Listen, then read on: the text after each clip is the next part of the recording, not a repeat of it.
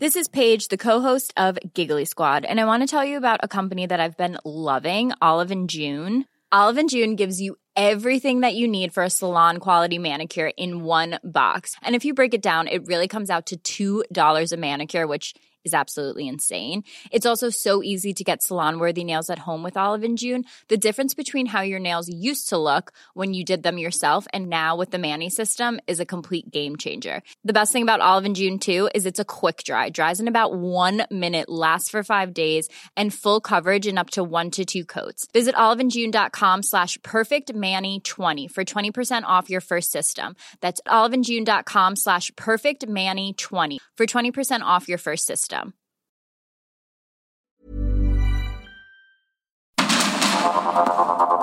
Heraldo Media Group presenta Sergio Sarmiento y Lupita Juárez. Información veraz y oportuna con un toque personal y humano. Por el Heraldo Radio, donde la H suena y ahora también se escucha.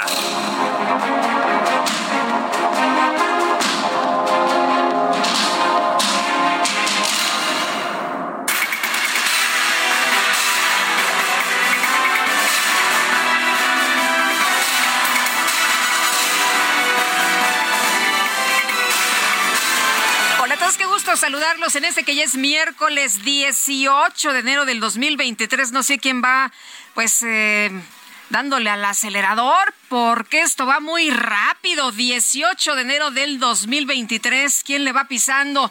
Bueno, pues vamos con la información de este día, información importante de lo que sucede en México y el resto del mundo.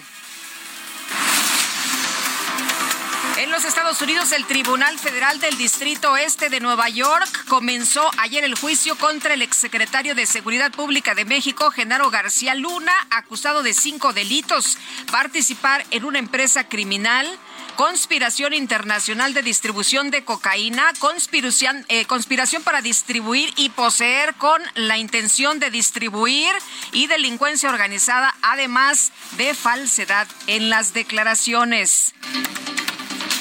En el primer día del juicio del exfuncionario federal fueron entrevistados 64 ciudadanos que podrían integrar el jurado que estará conformado por 12 personas, además de seis suplentes.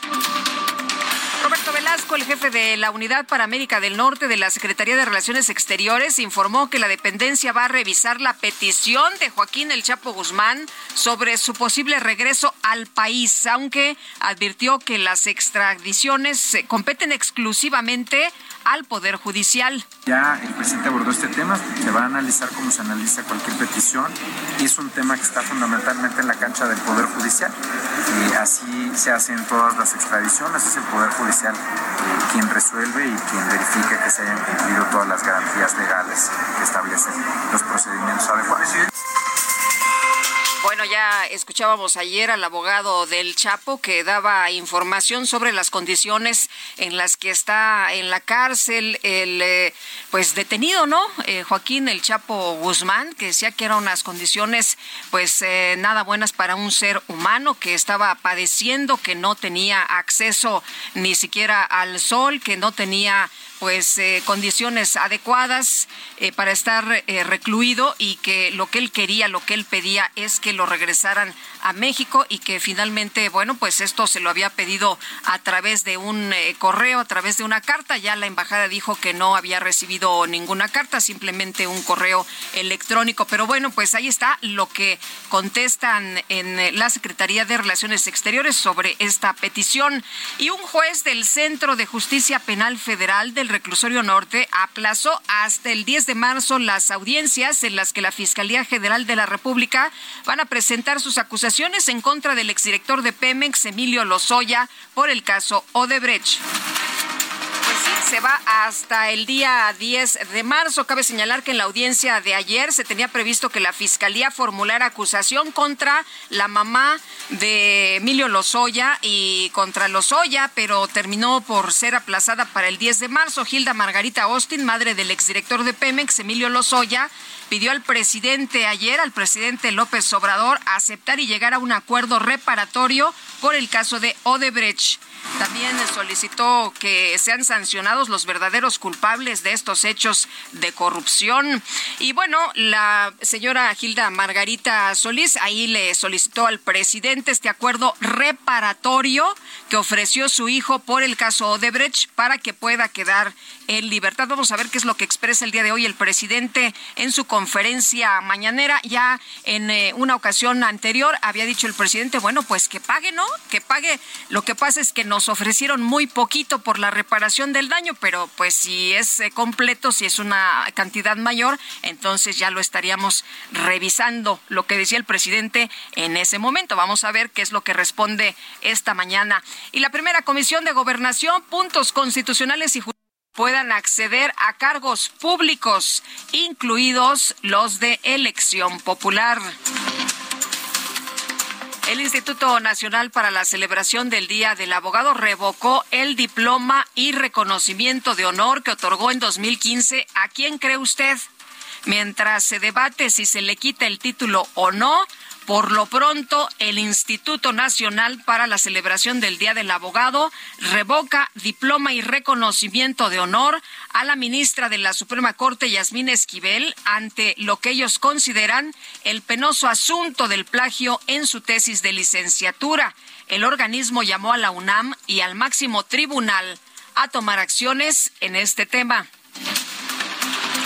La tercera comisión de la permanente del Congreso avaló el dictamen donde se considera elegible a Omar Mejía Castelazo como candidato a subgobernador del Banco de México. Vamos a ver el día de hoy qué es lo que sucede porque la información es que justamente el día de hoy eh, habrá votación, ¿no? Vamos a ver ahí en el Pleno finalmente qué es lo que se determina el día de hoy. La votación eh, pasará al Pleno de la Comisión Permanente. Ayer eh, Omar Mejía Castelazo pues decía que pondrá todo su empeño, su conocimiento y experiencia en lograr el cumplimiento del mandato constitucional. Justo es lo que se ha pues venido señalando la falta de experiencia, aunque el presidente también lo ha apoyado. Dice que ya nada más falta que los medios hablen de la familia de este eh, joven candidato a subgobernador del Banco de México.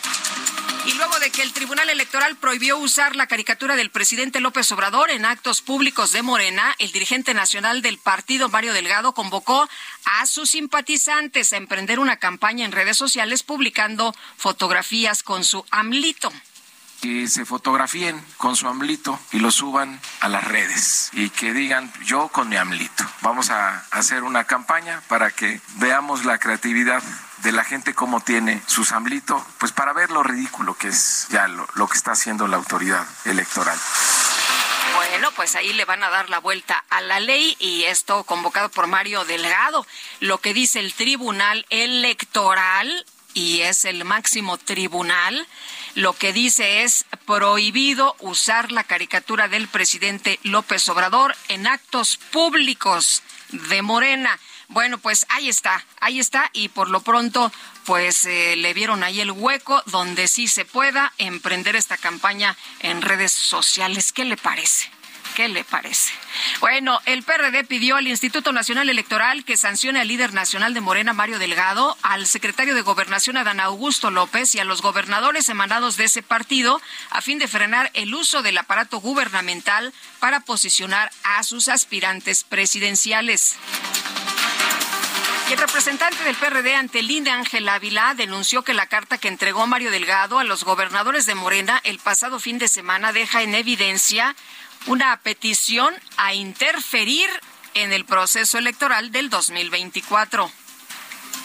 Yo efectivamente les mandé por WhatsApp a todos los gobernadores y gobernadores de nuestro movimiento una carta y me dijo a ellos como militantes. Sin duda que son militantes distinguidos, son referentes, tienen un liderazgo muy importante en sus entidades. Y les comparto una reflexión de que esto es un año eh, donde habrá decisiones fundamentales para la continuidad de nuestro movimiento.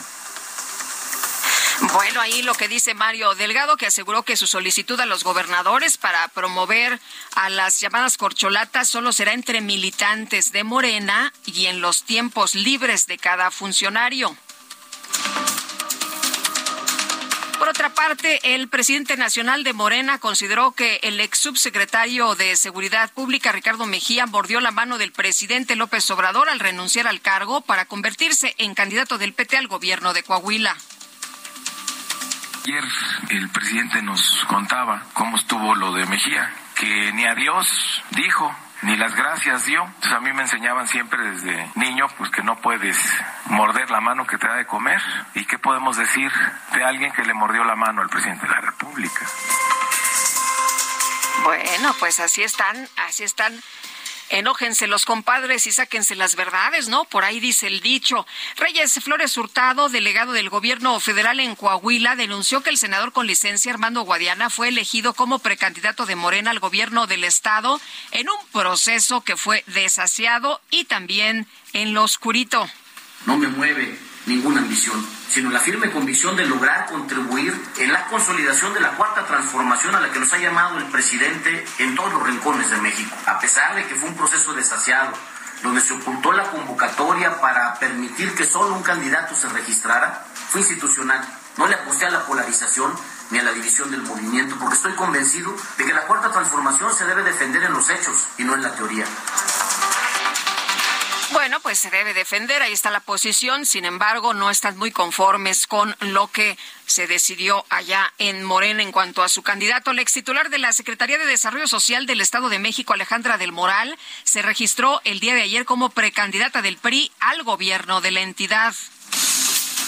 Dicen que será una lucha cuerpo a cuerpo esto del Estado de México. Vamos a ver cómo se ponen las próximas, pues las próximas semanas, los próximos días, porque ya por lo pronto empezaron las precampañas. El C5 de la Ciudad de México informó que nueve personas siguen hospitalizadas tras haber resultado heridas durante el choque de dos trenes en la línea 3 del metro jefa de gobierno de la Ciudad de México, Claudia Sheinbaum, encabezó la inauguración de la nueva subestación eléctrica del metro, la cual va a suministrar energía a las líneas 1, 2 y 3. Bueno, ya lo escucharon, implica nuevos transformadores, un nuevo sistema de alimentación que pasó de un voltaje que ya no se usaba en ningún lugar del país a 230 kV. Representa también una instalación de una nueva subestación eléctrica, como ustedes ya lo escucharon, una de las más modernas del país y representa también, pues sobre todo, la estabilidad y la mejora y 50 años más de este suministro de energía eléctrica, transmisión y distribución pues que funcione el metro bien es lo que todo mundo quiere y lo que todo mundo está solicitando, que funcione bien el metro. El presidente López Obrador envió un anteproyecto de decreto a la Comisión Nacional de Mejora Regulatoria con el cual se pretende cerrar las operaciones de transporte aéreo de carga y correo en el Aeropuerto Internacional de la Ciudad de México, así como lo escucha, cancelar estas operaciones para el Aeropuerto Internacional de la Ciudad de México y llevar a la IFA. El Grupo Consultor de Mercados Agropecuarios advirtió que el decreto que impone un arancel del 50% a las exportaciones de maíz blanco no va a contener el precio de la tortilla. Lo que dicen es que va a generar especulación en ese sector. El general David Córdoba Campos rindió protesta como nuevo comandante de la Guardia Nacional en sustitución de Luis Rodríguez Bucio, quien se sumó a la Secretaría de Seguridad y Protección Ciudadana.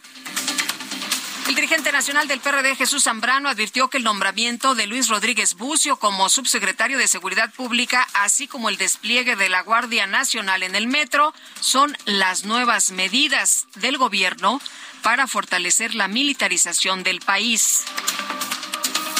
Como dijo el presidente López Obrador el otro día que se hablaba de militarización en el metro, dijo, bueno, pues si lo quieren considerar así, nosotros asumimos la responsabilidad. Esto fue lo que dijo el presidente, quien después descartó que se estuviera militarizando el metro, que se esté militarizando al país. El presidente de Brasil, Luis Ignacio Lula da Silva, ordenó separar de sus cargos a 40 militares que resguardaban la sede del gobierno en Brasilia por su posible implicación en los ataques del pasado 8 de enero.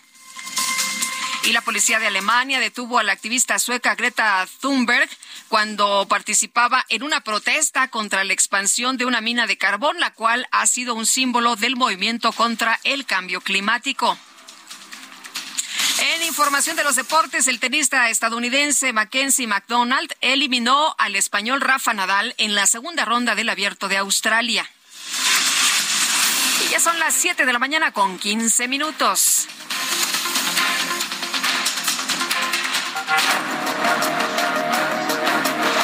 Las destacadas de El Heraldo de México.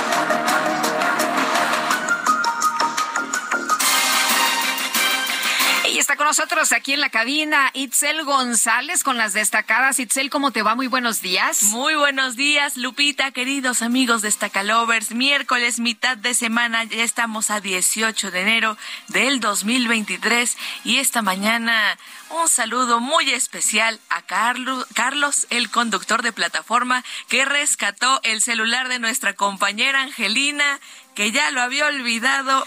Ay, este ha sido el mes de perder los celulares, ¿verdad? ¿Y qué crees que contestó el teléfono y ya viene en camino ah, para la estación? Muchas gracias, don Carlos. Acá lo esperamos. Con los brazos abiertos, ¿verdad? no se vaya a pasar los altos, ¿eh? Usted, usted no se apure, aquí, aquí lo esperamos. Muy contentos esta mañana y usted, amigo, tápese porque sigue haciendo fresco, sigue, haciendo frío, eh, nueve grados. y aguas con el celular, ¿eh? No, es que uno a veces se distrae por quererse bajar rápido. también la, la persona que le regresó a nuestra compañera Fer. Hace dos semanas. Hace dos semanas el celular. Muchísimas gracias. ¿Cómo, ¿Cómo era el nombre de la persona? No nos dijo, ¿verdad? Un, un buen, se presentó como un buen samaritano, le contestó el teléfono y le dijo, yo tengo tu teléfono, pasa por él, se lo entregó y a todo dar. Y si usted se sube a un taxi y encuentra un celular, híjole, déjelo prendido, seguramente le van a marcar y devuelve el celular. Híjole, eh, de verdad se agradece estas pequeñas acciones. respira uno, porque ahí trae uno la oficina. Exactamente. Uno trabaja desde el celular ya muchas veces y los contactos. Pues muchas gracias a todas las personas honestas que devuelven los teléfonos esta mañana. Y también mucha información aquí en el Heraldo de México. Así que comenzamos rapidito con las destacadas. En primera plana, México a Estados Unidos y Canadá reportan 1.079% más decomiso de fentanilo. Luis Crescencio Sandoval, titular de la Sedena, informó que en comparación con Enrique Peña Nieto, también creció 93% el de metanfetaminas. País de Emilio Lozoya, madre pide aceptar trato. Su hijo ya denunció al de más alto rango por Odebrecht, dijo Andrés Manuel López Obrador. Ciudad de México para líneas 1, 2 y 3 Metro Energía en marcha. La jefa de gobierno Claudia Sheinbaum aseguró que no se va a escatimar en recursos para el sistema de transporte colectivo. Estados víctimas de Tlahuelilpan, huérfanos sufren bullying. A cuatro años del estallido en un ducto, niños padecen aún el estigma que dejó el huachicol. Orbe, en Alemania, Greta detenida a rastras. La activista protestaba contra la ampliación de mina de carbón y la destrucción de un pueblo. Meta Fórmula 1 va con show record. El Gran Circo de este año cuenta con 23 carreras, una cifra que representa un récord para el serial. Y finalmente, en mercados, reservas internacionales superan los 200 mil millones de dólares. Alcanzaron el mayor nivel desde el primero de abril de 2022, según cifras de Banjico. Hasta aquí las destacadas del Heraldo. Feliz miércoles. Igualmente, Itzel, muchas gracias. Muy buenos días. Y ya son las 7 de la mañana con 19 minutos. Está en la línea telefónica Francisco Rivas, director general del Observatorio Nacional Ciudadano, a quien saludo con mucho gusto esta mañana. Francisco, ¿cómo estás? Muy buenos días. Hola, Francisco algo pasó con nuestra línea telefónica. Bueno, en un momento vamos a restablecer el contacto. Eh, vamos a platicar con él de varios temas. Eh, vamos a platicar básicamente, pues, de este asunto, de este asunto que se dio a conocer por parte de la titular de la Secretaría de Seguridad y Protección Ciudadana, Rosa Isela Rodríguez, que tomó protesta al general David Córdoba Campos como nuevo comandante de la Guardia Nacional. Y bueno, pues, ¿cómo ven en eh, el Observatorio Nacional Ciudadano? ¿Cómo ven precisamente esta decisión. Francisco Rivas, ¿cómo te va? Querida Lupita, un gusto saludarte, saludar a tu auditorio. Muy buenos días. Igualmente. Oye, pues, ¿cómo ven la decisión de que el general David Córdoba Campos sea el nuevo comandante de la Guardia Nacional y el subsecretario también, el subsecretario de Seguridad Ciudadana o de Seguridad y Protección Ciudadana, también sea un general? A ver, eh, la verdad es que esto nos debe sorprender. La militarización que se ha consumado en este gobierno nos ha llevado a los máximos históricos. Es decir, la militarización no empieza en este sistema, empezó hace dos décadas, se acrecentó con la creación de la Policía Federal Preventiva en la época de Cedillo, luego con Fox, evidentemente con Calderón, cuando saca el ejército específicamente para combatir a los delincuentes en el momento en que se creaba la Policía Federal, Peña Nieto intenta de varias formas con la ley de seguridad interior y con la gendarmería impulsar la militarización y este gobierno la consumó. Tenemos a una Guardia Nacional que desde el inicio de esta administración ha estado bajo el control de la Secretaría de la Defensa Nacional, aunque normativamente aparece bajo la Secretaría de Seguridad y Protección Ciudadana. Tenemos a un titular Teníamos a un titular que era militar y que ahora será subsecretario. Tenemos a un nuevo titular que es militar. Y no solo estamos hablando de mandos, estamos hablando de formación, de estrategia, de todo. Entonces, ¿qué, vemos hoy? Pues vemos el abandono de la vía civil, algo que no sucede en los países democráticos. Los pocos eh, eh, eh, situaciones similares las tenemos en Centroamérica, en países no democráticos del sudeste asiático y de África, lo tenemos en Venezuela, pero los países democráticos tienden a abandonar la vía militar y dirigirse precisamente hacia la vía civil. Y por otro lado, pues tampoco esto está dando resultados. La verdad es que ayer presumían datos que son absolutamente falsos. Bueno, nos decían que el homicidio doloso bajó 17.7% al cierre del 2022.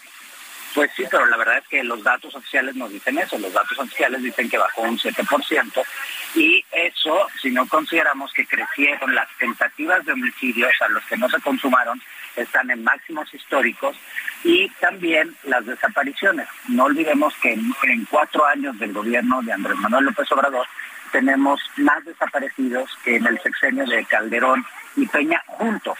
Entonces, parte del por qué está bajando el homicidio se podría explicar porque son menos efectivos a la hora de ejecutar el homicidio y porque muchas de las personas que ya han fallecido, lamentablemente, que se encuentran como desaparecidas, nadie las está buscando. Eh, Francisco, esto significa que, pues, el que tengamos mandos militares al frente de las, eh, pues, eh, de, los esfuerzos en materia de seguridad no están dando resultados, no estamos viendo ninguna diferencia, no estamos viendo ningún avance. No solo no estamos viendo ningún avance, estamos viendo retrocesos. Tenemos menos detenciones, menos aseguramientos, menos sentencias condenatorias la secretaria de Seguridad, Rosa Rodríguez, presume la baja de carpetas de investigación como si eso fuese un logro, cuando en realidad es efecto de una Fiscalía General de la República que no está actuando, que no está operando. Entonces, eso no es ningún logro.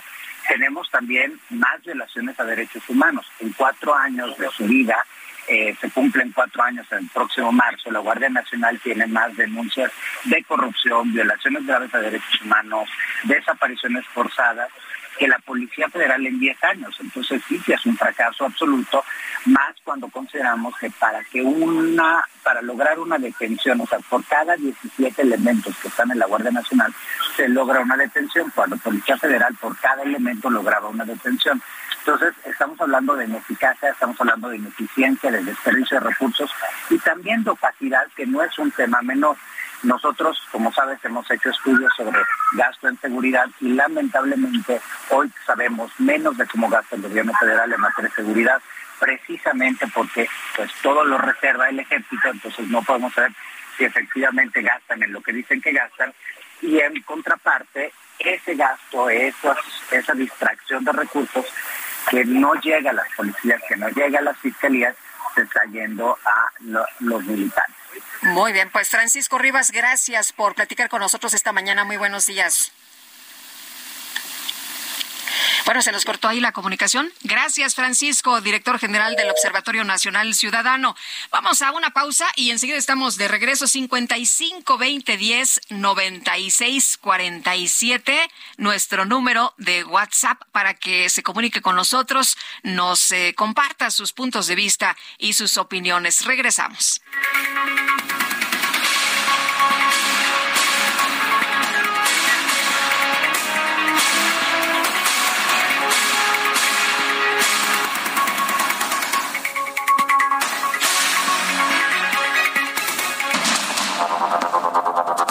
Continuamos con Sergio Sarmiento y Lupita Juárez.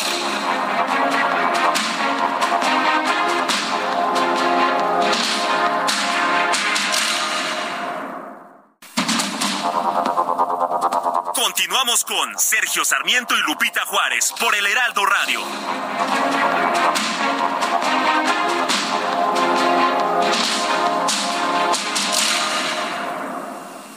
Pulso de tus emociones aumenta cuando te atreves a tomar el volante del nuevo Fiat Pulse, el SUV líder en ahorro de combustible. Estrenalo desde 354 mil pesos o tasa de 9.75%. Eleva tu pulso con Fiat Pulse. Fiat, sé único. Visita tu distribuidor Fiat Chrysler, que 29.9%, vigencia al 31 de enero de 2023. Consulta fiat.com.mx.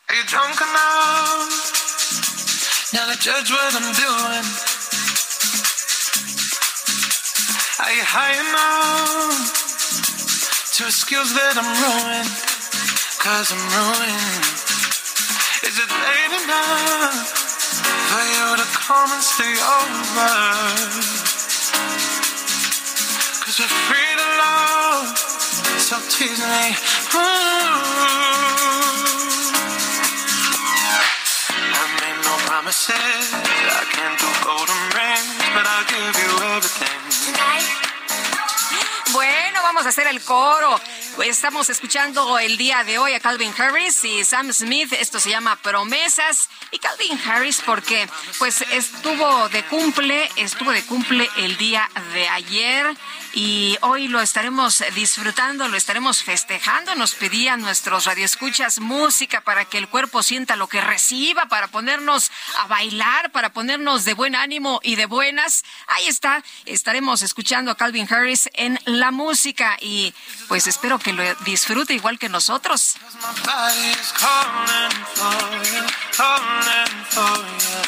Vámonos a los mensajes, nos dice Elizabeth de Iztapaluca. Buenos y hermoso día. En el trabajo nos piden la hoja de actualización fiscal. Yo ya saqué mi hoja, pero como no trae mi dirección, saqué la cita para corrección. Estoy formada en la fila virtual y no me llega la cita. ¿Por qué nos hacen más difícil esta situación? Es lo que nos dice Elizabeth de Ixtapaluca. Pues no lo sé, pero parece que le complican las cosas a, la gente y no se dan cuenta. Y además, si se dan cuenta, me parece que ni les importa. Esa es la verdad. Eh, se supone que ya no iban a pedir la hoja de actualización fiscal, pero a mucha gente se le están requiriendo. Eh, nos dice Juan Becerra, buen día. El bibliotecario pide un saludo y beso de Lupita hasta el Estado de México. A todos mis cuates, un fuerte abrazo, muchos saludos allá en el Estado de México. Y qué gusto, qué gusto que nos estén sintonizando, don Juan Becerra. Gracias por escribirnos. Eh, bonito miércoles, Lupita. Saludos a Sergio, que se mejore y saludos a Itzel. Gracias, Antonio Darbart. Pues estaremos enlazados con Sergio a las por ahí de las ocho y media esta mañana. Él eh, sigue cubriendo la información desde el foro Foro Económico Mundial de Davos allá en Suiza y nos tendrá información, lo más relevante que se ha comentado en las últimas horas. Información, hay datos interesantes, ¿no? De lo que ha expresado la primer ministra de Finlandia sobre el tema de Ucrania, que dice que no nos podemos sentir satisfechos hasta que pues no se salga de esta situación, apoyando a Ucrania, por supuesto, y bueno, muchos otros temas que tienen que ver con cuestiones económicas, cómo ven a México, se ha tratado también este asunto de cómo se ve a México y la verdad es que hay muy buenas noticias de cómo se ve a México en el mundo, en fin, eh, vamos a estar eh, atentos. Y nos dicen, bueno, nos mandan muchos saludos, muchas gracias a todos ustedes que se comunican con nosotros a esta hora de la mañana, son las siete ya con 35 minutos. ¿Ya sabes qué harás con tu aguinaldo? Gastarlo todo no es una buena opción. Mejor ponlo a trabajar para que te genere buenos rendimientos. En Finsus, te ayudamos a multiplicarlo con una tasa de hasta 13.13% anual. Descarga la app y comienza a invertir desde 100 pesos de forma fácil y segura. GAT nominal de 13.13%, GAT real de 7.49% antes de impuestos. Tasa de rendimiento fija anual. Consulta términos y condiciones en www.finsus.mx.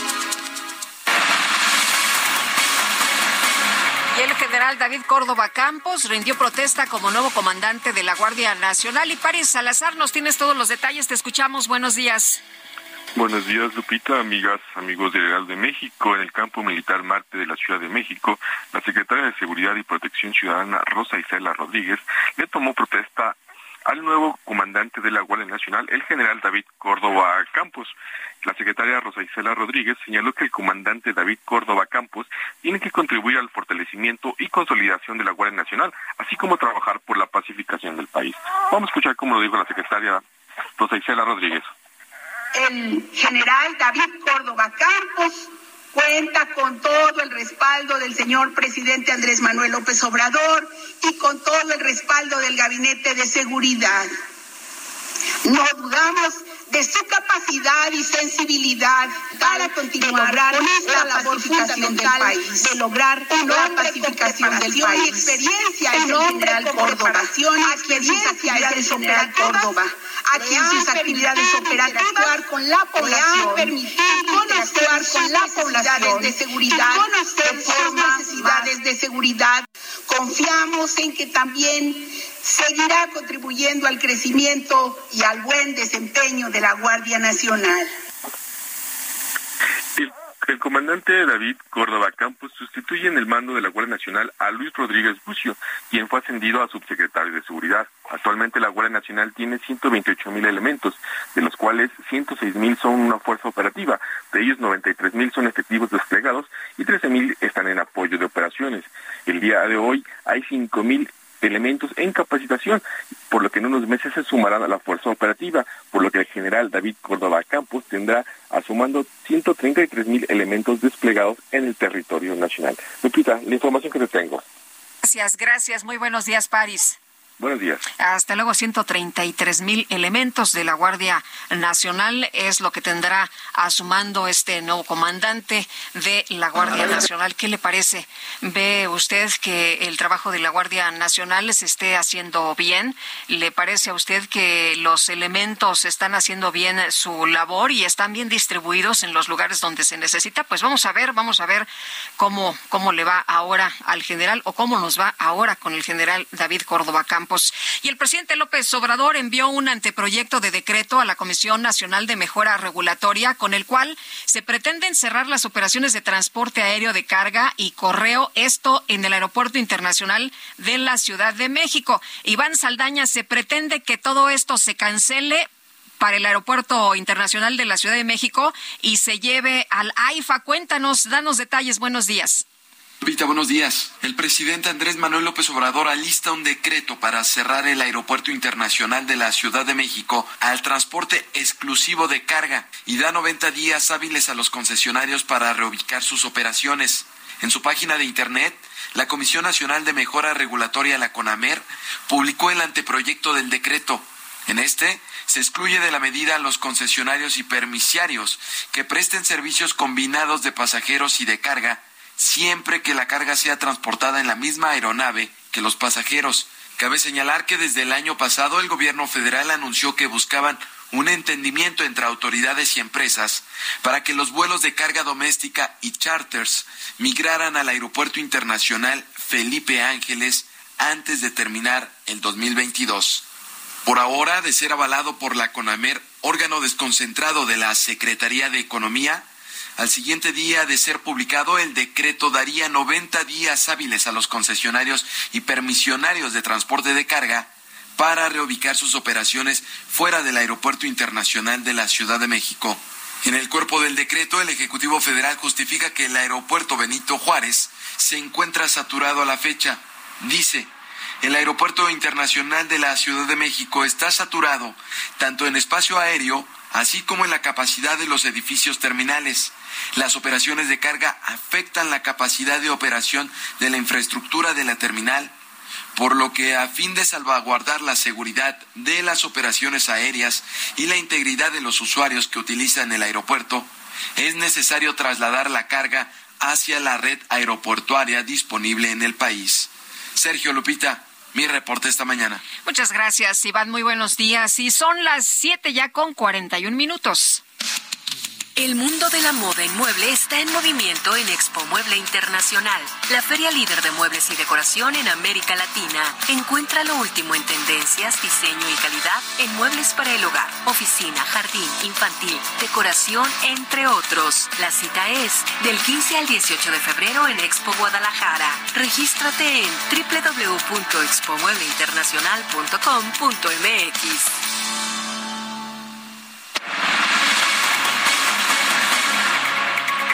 continuamos con la información. Fernando Gómez es analista de aeropuertos y negocios. Fernando, ¿qué tal? Muy buenos días. Hola, Fernando. Buenos días. Eh, aquí encantado de estar eh, otra vez en contacto con ustedes y con su auditorio. Gracias. Oye, Fernando, cuéntanos, ¿cuál es tu posición? ¿Qué, qué piensas sobre esto que pues se dio a conocer el día de ayer? El presidente ha enviado este anteproyecto de decreto a la Comisión eh, de Mejora Regulatoria, la Comisión Nacional de Mejora Regulatoria. Y bueno, lo que se plantea es cerrar operaciones, cancelar operaciones de transporte de carga y correo en el Aeropuerto Internacional de la Ciudad de México y que se vayan todas al Aeropuerto Internacional Felipe Ángeles. ¿Cómo ves? ¿Es viable? Viable eh, hasta cierto sentido, porque el propósito es bajar la saturación del aeropuerto. Sin embargo, creo que hace falta establecer cuáles van a ser los mecanismos y la estrategia para poder distribuir algo tan importante como es el transporte de carga y que normalmente, bueno, la mayor parte de la carga que se maneja en el país aterriza en la Ciudad de México. Esto por cuestiones lógicas donde se ubican la mayor parte de la del mercado y eh, se concentra también la distribución regional en el centro. Habría que ver cómo va a organizarse esto, qué oposición van a tener las mismas empresas de carga aérea, aparte de las aerolíneas que normalmente traen carga en la panza de los aviones en vuelos combi, que les llaman vuelos donde vienen pasajeros y carga. Esos van a seguir operando y van a poder aterrizar en la Ciudad de México. Pero los que son exclusivamente de carga, tanto nacionales como extranjeras, pues tendrán que utilizar otros aeropuertos. Se dice que sería para que utilizaran el AIFA, el Felipe Ángeles. Y en esa lógica, podrían utilizarse también los aeropuertos de Puebla, de Querétaro y principalmente, recordemos que en el 92, 91, el aeropuerto Hermano Cerdán eh, de, de en Puebla, eh, fue habilitado como aeropuerto de carga y funcionó muy bien con vuelos de eh, que donde bajó el Antonov, aquel ruso gigante de carga, el Lufthansa Cargo también para eh, la ensambladora que se encuentra ya en una marca automotriz muy famosa y operó muy bien. Y se adaptaron las autopistas, etcétera, en Puebla y funcionó en esos años muy bien el aeropuerto. ¿Podría ser útil? Sí, estos tres aeropuertos podrían ser útiles, Querétaro, Puebla, Felipe Ángeles, sí, pero depende de la logística de las empresas precisamente porque elevaría sus costos. Obviamente moverse de la Ciudad de México y trasladar o bajar la carga o movilizar la carga desde uno de estos aeropuertos implica también la movilización por tierra eh, de todo lo que el cargamento que se vaya a movilizar. Obviamente, esto implica mayores costos, tanto para las carriers o empresas de paquetería, entrega, etcétera, que son exclusivamente de carga, como también los costos operativos. Eh, la mudanza, pues obviamente son eh, requiere de instalaciones, de oficinas, etcétera. Creo que la medida es buena, pero aquí el problema es que el problema es que viene después porque no saben cómo resolverlo. Y eso es algo que se podrá eh, enfrentar. aquí el, punto es cómo, si, si tiene la capacidad, si van a poder operar pues tanta carga, ¿no? Estos aeropuertos sí tienen la capacidad, pero eh, te repito, habrá serias discusiones en ese sentido. Ya hace tiempo proponíamos que el aeropuerto eh, actual, el aeropuerto capitalino, podría disminuir su saturación y qué bueno que escucharon eh, en un 20% mínimo si podían sacar los vuelos de carga y la aviación ejecutiva. La aviación ejecutiva o la aviación general son estos avionetas y jets que aterrizan en la Ciudad de México y que saturan o ocupan ciertos horarios o slots eh, en esta en este conglomerado espacio aéreo y en tierra. Qué bueno que lo están haciendo. El problema es la estrategia o la logística con la que lo van a implementar. Eh, Fernando, entonces aquí los que saldrían ganando son los pasajeros.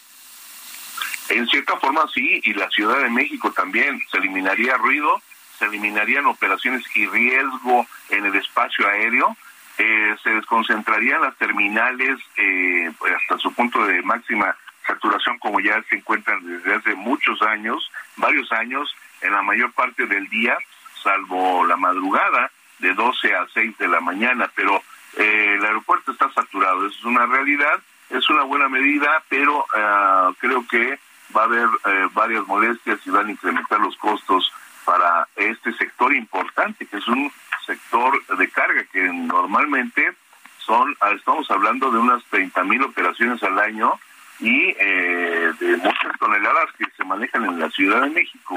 Y te repito, podrían utilizarse estos otros tres aeropuertos. Claro, están tratando de forzar un poco también la, la utilización del Felipe Ángeles, pero el problema del Felipe Ángeles es el acceso a la urbe de la Ciudad de México. Ese es el problema, por un lado, y las conexiones terrestres que aún no quedan, podrían quedar en un año más o menos, año y medio, pero esto, pues si eh, entra en efecto, con efecto inmediato a partir de su publicación, con 90 días para la ejecución, pues estamos hablando que ya en mayo tendría que estar eh, desocupados o imposibilitados los vuelos de carga eh, para aterrizar en la Ciudad de México.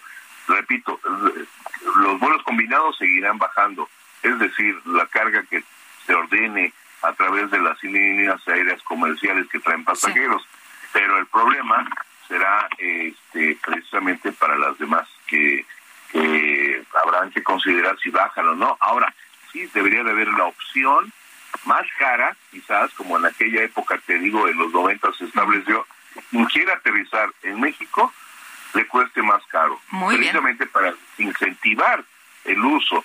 Pero aquí de lo que se trata es también de estimular eh, la industria, el sector productivo del país, porque se mejora por un lado el servicio, pero por otro se afecta eh, el aspecto comercial o la economía o el sector productivo. ¿no? Pues Fernando, como siempre, aprecio mucho que puedas platicar con nosotros. Buenos días. Al contrario, Lupita, muy buenos días. Saludos. Bueno, y este martes César de Castro, abogado del exsecretario de Seguridad Genaro García Luna, aseguró que entre las autoridades de Estados Unidos y su cliente, pues no hay arreglos o tratos para evitar ir al juicio. Ricardo Ravelo es escritor y periodista especializado en temas relacionados con el, pues estas investigaciones del crimen organizado y seguridad nacional. Ricardo, qué gusto saludarte. ¿Cómo estás? Muy buenos días. Buenos días, Lupita. Muchas gracias. Oye, pues, eh, ¿cómo ves, cómo ves este juicio a Ricardo eh, de, Ricardo Ravelo de Genaro García Luna ya en Nueva York, allá en los Estados Unidos? Le toca el mismo juez que, pues, sentenció al Chapo Guzmán y las posibilidades de, de García Luna de evitar el juicio, ¿cómo ves? Bueno, eh, yo creo que, bueno, ayer inició sin duda y pues va a depender muchísimo de las autoridades estadounidenses pues lograr una sentencia ejemplar para Genaro García Luna. Eh, presuntamente disponen de un expediente bastante robusto, una investigación muy larga realizada tanto en Estados Unidos como en México, con documentación eh, de las fiscalías, de la Fiscalía Mexicana, documentación del Departamento de Justicia de Estados Unidos, de la DEA, y testimonios de personajes del crimen organizado, algunos de ellos que fueron testigos en el juicio contra Joaquín El Chapo Guzmán, como es el caso de Rey Zambada, El Grande, Edgar Valdés Villarreal, eh, entre otros, que, bueno, presuntamente son claves para, para robustecer esta, esta acusación y posiblemente lograr una sentencia ejemplar. ¿Tú crees que, que, ya esto no se detiene? ¿Serán las ocho semanas que estaremos viendo este juicio donde van a eh, determinarse, pues, eh, si, si puede quedar, eh, decían, de diez, de diez años a cadena perpetua, ¿no? sí, es lo mínimo diez años o el lo máximo sería una, una cadena perpetua. Este, yo considero que que las posibilidades de que pueda detenerse están siempre abiertas. Ya ves que este juicio se ha pospuesto varias veces. y se espera que ahora sí se desarrolle con normalidad hasta el cierre. Y bueno, las partes agoten sus recursos, tanto la parte acusatoria como la parte de la defensa, para que bueno se logre un, una sentencia que pues hasta ahora se considera que puede ser bastante, pueden ser varios años, sobre todo a partir de las probanzas, eh, y pues en este momento no conocemos ninguna ningún elemento que, que dé cuenta de una posible negociación entre Genaro García Luna y las autoridades. hasta ahora no, no lo sabemos, vamos a ver si en el curso del juicio, del desarrollo del juicio, pues aparece alguna propuesta que por parte de García Luna para pues poder reducir algún algunos años eh, de ser considerado culpable.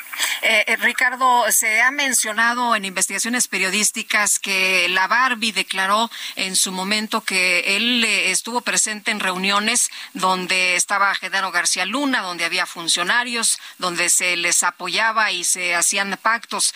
también Zambada ha mencionado que él le dejaba incluso maletines con dinero hasta tres millones de dólares en pues restaurantes donde se contactaba a García Luna. ¿Cómo ves esto podría eh, ser parte de lo que se pueda reiterar en este juicio? Sí, es decir, si esto trasciende nada más eh, lo dicho, el dicho, el señalamiento y se dan mayores elementos para poder probar estas entregas de dinero, pues bueno, serán señalamientos pues bastante de bastante peso en este juicio. Ahora, eh, lo de Edgar Valdés Villarreal, pues es cierto, no es nuevo, se conoció desde la época de Vicente Fox, que García Luna recibía dinero del crimen organizado, que durante el periodo de Fox y Calderón, el cártel de Sinaloa dominó el tráfico de drogas en el aeropuerto internacional de la Ciudad de México, bajo la protección de García Luna y otros funcionarios que lo rodeaban de tal manera que, bueno, todo esto, toda esta, esta historia de complicidades entre García Luna y el crimen, eh, particularmente con el cártel de Sinaloa, pues está totalmente documentado, este, tanto por parte de las autoridades estadounidenses, por la prensa mexicana que en su momento dio cuenta de estas historias, y creo que todo esto hace o ha convertido la acusación en, de contra García Luna en, está resumida, bueno, contenida más bien en un voluminoso expediente donde están todos estos eh, señalamientos que bueno García Luna tendrá que contrarrestar eh, estas acusaciones para salir airoso de este juicio. Lo veo muy complicado pero pues vamos a ver cómo se va presentando esta, este juicio que bueno será histórico contra un, funcionario mexicano. Claro, y antes de que nos corte aquí la guillotina un minutito Ricardo, eh, se ha mencionado mucho que tenía muy buenas relaciones con la DEA, que era muy fluido, que nunca eh, se detectó nada, que nunca se avisó al gobierno de México sobre alguna situación mm. irregular. Mm, bueno, se ha dicho, pero la DEA y las auto y otras autoridades y agencias eh, norteamericanas conocían estos estas vinculaciones de García Luna con el cártel de Sinaloa. Hay que recordar solo lo que dijo hace algún tiempo la ex embajadora, la señora Jacobson. Ella planteó que conocían estas relaciones, pero que, bueno, estaban de alguna forma obligados a, a seguir trabajando en la cooperación contra las drogas. Eh, de tal manera que, bueno, para Estados Unidos no era nuevo la vinculación de García Luna con el narcotráfico. Muy bien, pues Ricardo Ravelo, escritor y periodista, gracias como siempre, Ricardo, por tomarnos la llamada. Buenos días. Buen día, Lupita. Un abrazo, hasta luego.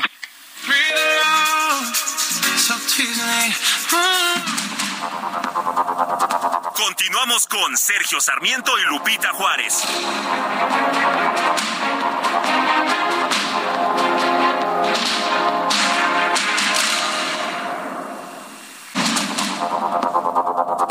Continuamos con Sergio Sarmiento y Lupita Juárez por el Heraldo Radio.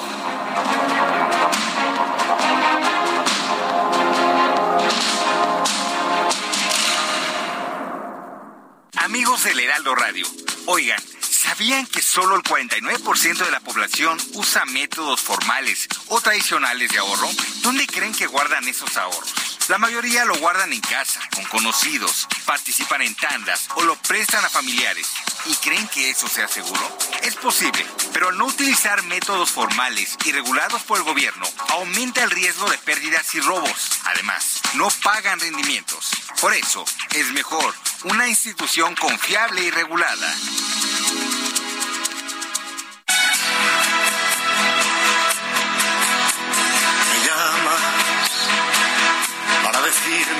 Marchas, que ya no aguantas más. Un día como hoy, en 1945, nació en Castejón, España, el cantautor y productor José Luis Perales. Es uno de los autores más exitosos de España.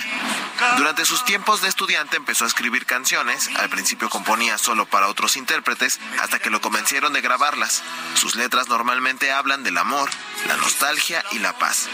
Su debut fue en el disco Mis Canciones, en 1973. Después compuso ¿Por qué te vas? Popularizada por la cantante Janet, ha sido versionada por más de 40 artistas en países como Francia, Alemania, Inglaterra y Japón. En 2010 la canción figuró en la revista Rolling Stone en el puesto 43 de las 200 mejores canciones del pop rock en español. Hoy en mi ventana brilla el sol y el corazón se pone triste contemplando la ciudad. Ha realizado 27 producciones musicales y registrado más de 510 canciones en la Sociedad General de Autores de España. Ha vendido más de 55 millones de discos y entre sus éxitos también se encuentran temas como Un velero llamado Libertad y Como es él y Que canten los niños. Todas las promesas de mi amor se irán contigo. Me olvidarás, me olvidarás.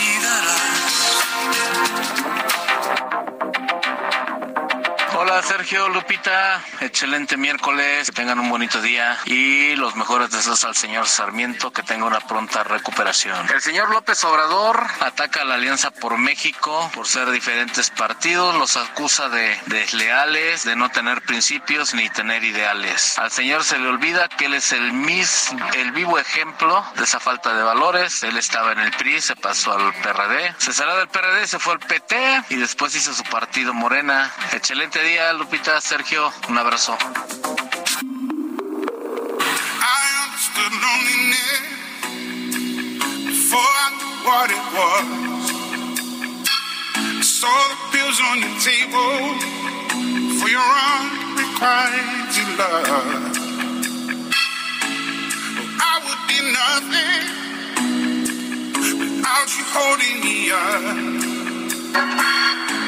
I'm strong enough for both of us,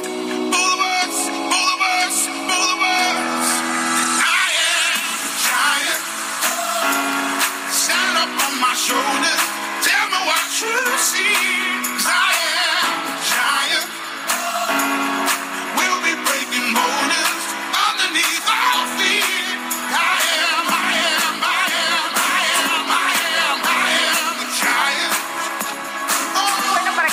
de buenas, ánimo esta mañana, como nos pedían nuestros amigos radioescuchas. Ahí está la música de este DJ, cantante y productor Adam Richard Wiles, mejor conocido como Calvin Harris.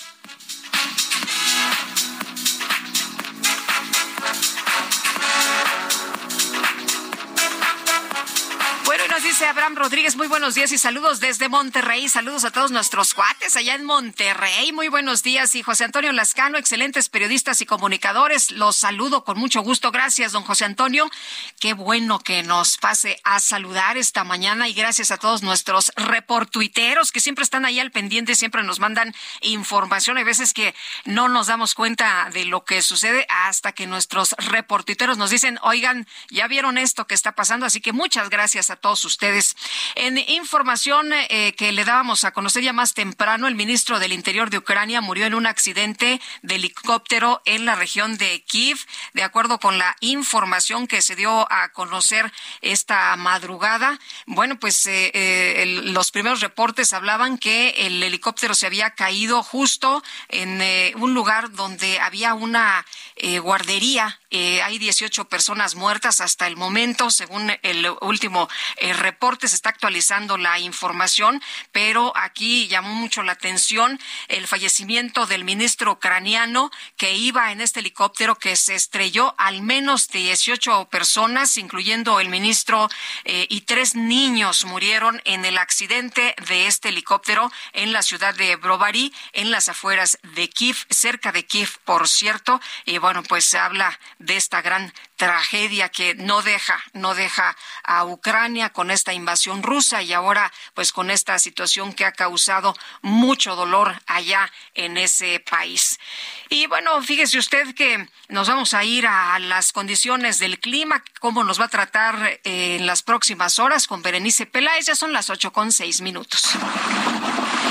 Pronóstico del tiempo con Sergio Sarmiento y Lupita Juárez.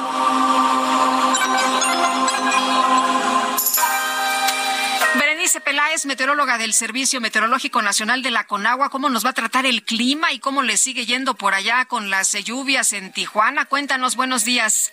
¿Qué tal, Lupita? Muy buenos días. Es un gusto saludarlos para informarles que este día tenemos al Frente Frío número 25 que va a avanzar sobre el noreste de la República Mexicana, favoreciendo la probabilidad de lluvias aisladas en Tamaulipas, así como rachas de viento de 50 a 60 kilómetros por hora en Tamaulipas y San Luis Potosí, y con posibles tolvaneras en zonas de Nuevo León. Además, tenemos la tercera tormenta invernal que se localizará próxima a la frontera norte del país. Este sistema va a ocasionar ambiente matutino muy frío a gélido y rachas de viento de 60 a 70 kilómetros por hora y tolvaneras en Chihuahua, Durango y Coahuila. Además, te comento que se van a mantener las condiciones favorables para la caída de agua, nieve o nieve durante esta mañana en zonas serranas de Sonora y Chihuahua. Se pronostica que al final del día esta tercera tormenta invernal se va a desplazar sobre la región central de Estados Unidos, por lo que dejará de afectar el territorio mexicano. Eh, por otra parte, va a continuar el oleaje de 1 a 3 metros de altura en la costa oeste de la península de Baja California y eh, tenemos también un sistema de alta presión en el Golfo de México que va a mantener el evento de surada con rachas de viento de 60 a 70 kilómetros por hora en el Istmo y Golfo de Tehuantepec y con rachas de 50 a 60 kilómetros por hora en Tamaulipas, Veracruz y Tabasco. Este viento va a cambiar de componente, es decir, durante la tarde será de viento componente norte. Finalmente, Lupita, para el Valle de México, durante este día esperamos el incremento de la nubosidad hacia la tarde, pero no se pronostica lluvia para la Ciudad de México y tampoco para el Estado de México. Respecto a la temperatura, esperamos una máxima de 24 a 26 grados Celsius. Hasta aquí el reporte, Lupita. Regreso contigo. Berenice, muchas gracias. Muy buenos días. Gracias, buen día. Hasta luego. Y el jefe de la Unidad para América del Norte de la Cancillería, Roberto Velasco, dijo que se analizará la petición de Joaquín Guzmán Loera para cumplir su condena en una prisión en México. Y Noemí Gutiérrez, cuéntanos qué tal. Muy buenos días. Lupita, muy buenos días. Te saludo con gusto. Comentarte que polémica ha causado una petición que hizo Joaquín El Chapo Guzmán a través de sus abogados para que pueda cumplir una condena en México y no en Estados Unidos, además de que se reparen las violaciones que se cometieron en su proceso de extradición. La Embajada de México en Estados Unidos informó que el 10 de enero de este año recibieron un correo electrónico y no una carta de José Refugio Rodríguez Núñez, quien afirma ser el representante legal de Joaquín Guzmán Loera. Dicho correo se turnó a la Secretaría de Relaciones Exteriores por ser un asunto de su competencia. Roberto Velasco Álvarez, jefe de la Unidad para América del Norte de la Cancillería, dijo que se analizará el caso de Guzmán Loera. Y yo lo que les diría es, ya el presidente abordó este tema, se va a analizar como se analiza cualquier petición. Es un tema que está fundamentalmente en la cancha del Poder Judicial.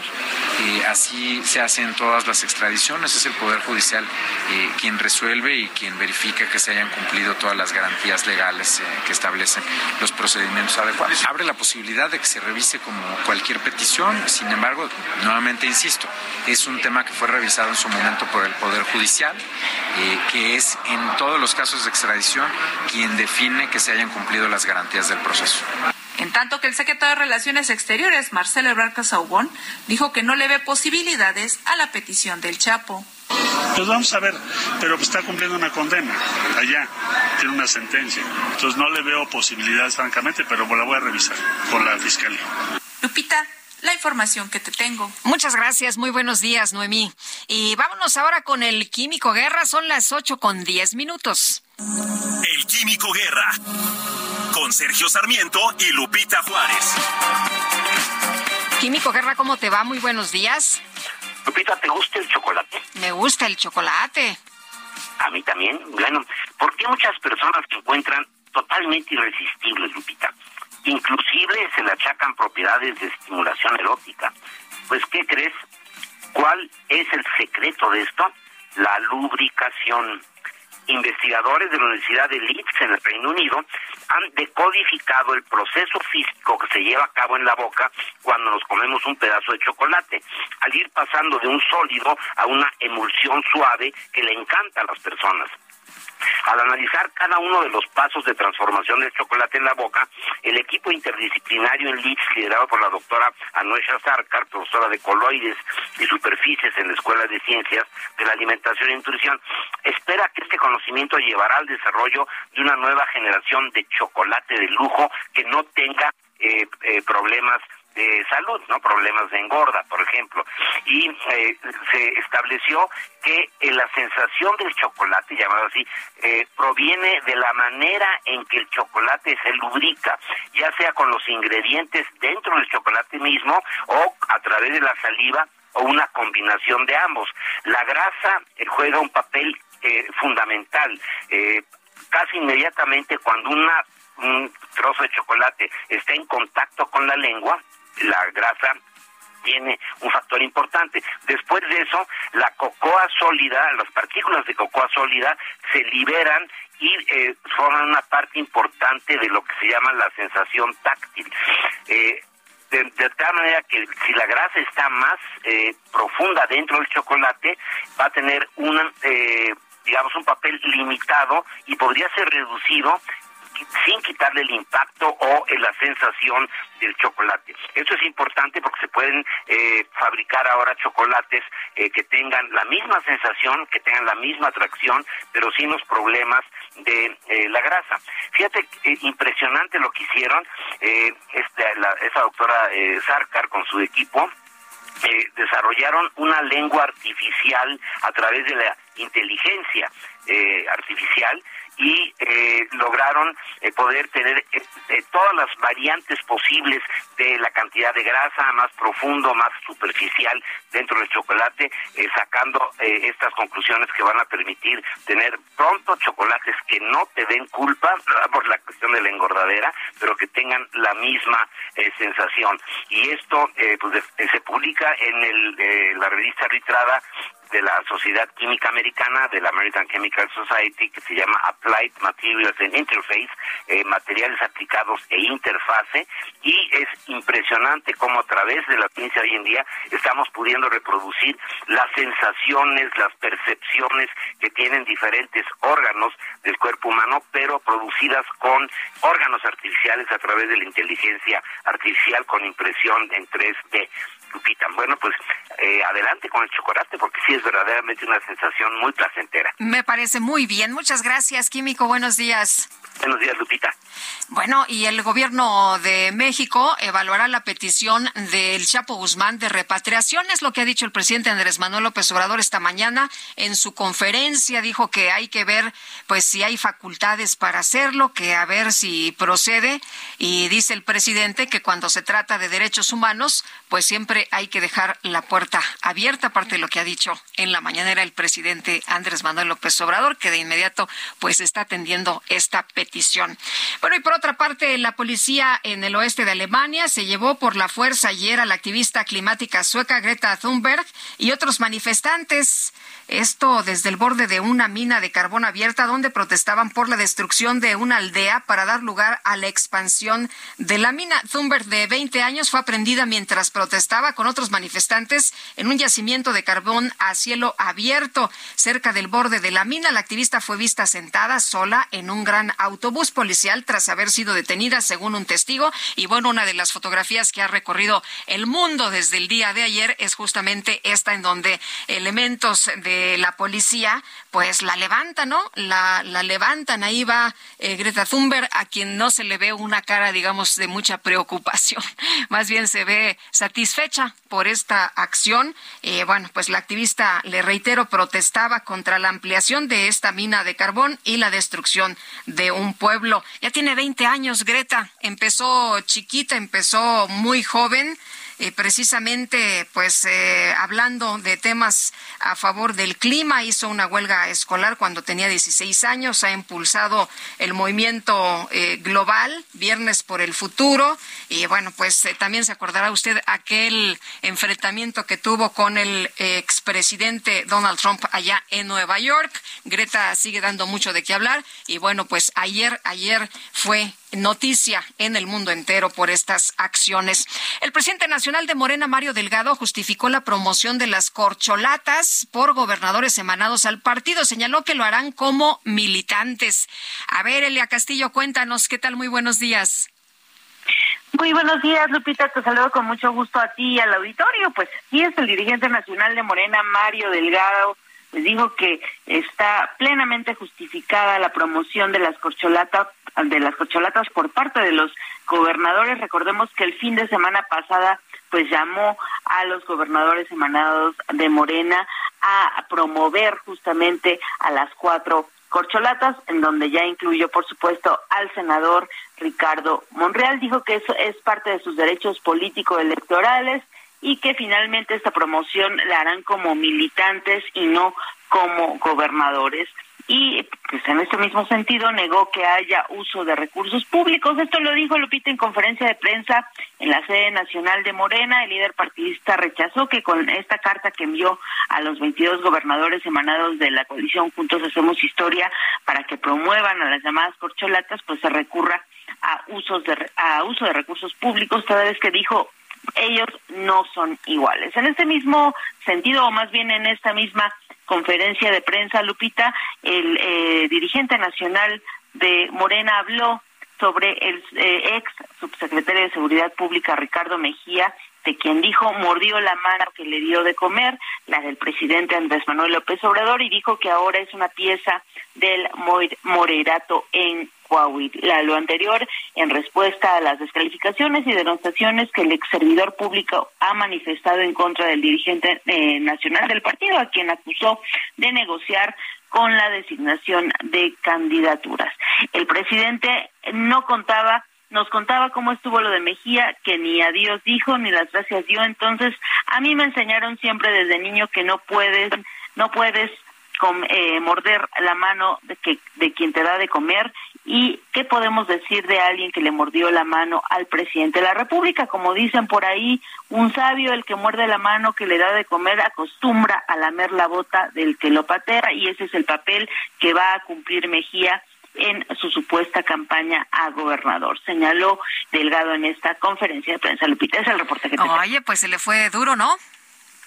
Sí, así es. Eh, dijo que sería la última vez que va a hablar eh, sobre Ricardo Mejía y aseguró que la gente pues ya se dio cuenta de quién es el ex subsecretario de Seguridad Pública, por lo que Armando Guadiana será quien gane la elección en esta entidad del país. Bueno, pues la moneda está en el aire, ya veremos finalmente qué es lo que decide la ciudadanía. Muchas gracias, Elia. Muy buen día. Hasta luego, muy buenos días. Y ya son las 8 de la mañana con 18 minutos, 8 con 18 minutos, y nos vamos eh, precisamente a platicar a esta hora con Rebeca Flores, vocera de Sileo. Rebeca, qué gusto saludarte esta mañana. ¿Cómo estás? Buenos días. Hola, Lupita. Pues muy buenos días. Muchas gracias por la invitación y muy contenta de estar aquí contigo. Feliz año. Oye, para nuestros amigos que se están planteando algo nuevo para iniciar alguna meta, algún proyecto, cuéntanos. ¿Puede ser Sileo? Sí, claro, Lupita. Pues mira, ¿qué significa Sileo? Sileo te permite aprender lo que quieras y no lo que puedas en un récord, en un, tiempo muy récord, pero también con una agilidad de pensamiento y entendimiento. Muchas veces, bueno, sabemos que la mayoría de nuestros de, los conocimientos que vamos adquiriendo en nuestra vida proviene de una lectura. Entonces, ¿qué pasa? Muchas veces tenemos esos malos hábitos de lectura que nos cansa. Los mitos que dicen, no, leer me cansa, me da sueño, eh, tengo que leer la información una o dos, tres veces para poder entender lo que está pasando, ¿no? Ese rezago educativo que llegó y que de verdad los, los estudiantes pues están todavía en ese paso, todavía de poder llegar como que a ese nivel para poder ya decir estamos pues prácticamente avanzando, ¿no? O profesionistas que normalmente tienen que leer muchísima información, tenemos que leer muchísimos correos y a veces no nos da el tiempo o simplemente no nos concentramos en lo que estamos haciendo para poder adquirir un conocimiento.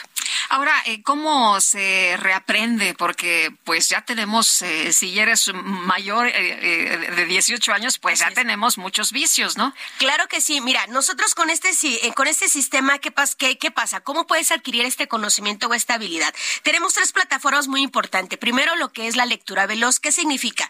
Vas a poder leer un libro de 100 páginas, Lupita, en tan solo 10 minutos, pero ¿qué crees? Comprendiendo y reteniendo toda la información. El tema de la lectura veloz es simplemente llevarlo a tu actividad. Si tienes que leer muchísima información, aplicas esta lectura veloz. Aprendizaje acelerado. ¿Qué pasa? Que una persona puede aprender de 6 hasta 10 veces más rápido lo normal. ¿Eso que provoca? Pues que obviamente tú tengas una agilidad de pensamiento. Te va a ayudar también en este sistema para que tú puedas adquirir otros idiomas y lo que es la gimnasia cerebral, para que, para que tengas la oportunidad de agilidad de pensamiento, entendimiento, que puedas mejorar lo que es la memoria, la concentración y toda tu atención. Este sistema, Lupita, va dirigido pues niños a partir de 9 años y límite de edad, cualquier profesionista, ama de casa, estudiantes que están tomando un posgrado, aquellas personas que realmente le tienen que leer muchísima información. Es un sistema muy rápido porque solamente dura cuatro meses, una hora por semana. Tú puedes asistir el día en que tú quieras tomar esta habilidad. Estamos de lunes a sábado, de una de la tarde hasta las nueve de la noche. ¿Tiene que ser presencial? Manejamos un sistema también online. Presencial tenemos oficinas aquí en Ciudad de México, estamos en Roma, en Polanco, en Insurgentes, estamos en Satélite y pues obviamente también para aquellas personas que dicen a lo mejor yo no puedo acudir a una instalación, pero lo puedo hacer online, lo puedes hacer exactamente. Ahí tenemos personas ya de graduados con nuestro sistema, personas de éxito que lo único que buscamos es no darte un conocimiento, Lupita, sino que simplemente poder agilizar un tiempo que lo que no tenemos es tiempo, porque realmente la lectura es fundamental. Dicen que el conocimiento nos da poder y, lo, y viene, proviene de una lectura, ¿no? Oye, y por ejemplo, para las personas que se quieran inscribir, que sí les interese, ¿qué, qué hacen? ¿Dónde, ¿Dónde eh, van presencial, por teléfono, online? Claro, mira, ¿qué te parece? El día de hoy estamos regalando unas becas exclusivamente aquí en tu programa y mira, ¿qué te parece? Simplemente aquellas personas que dicen, yo quiero tomar este sistema por tema de trabajo, por tema de estudios, eh, ¿qué tienes que hacer? Simplemente puedes en este momento llamar mandar un mensaje de WhatsApp con tu nombre al 55 23 33 09 00 55 23 33 09 00 un, mensaje, un mensaje de WhatsApp con tu nombre simplemente llama y cuelga no esperes que te contesten. Y vamos a regalar Lupita en este momento 100 becas 100 becas en tu programa 100 becas que equivalen al 50% de descuento en todo lo que es tu curso de Sileo.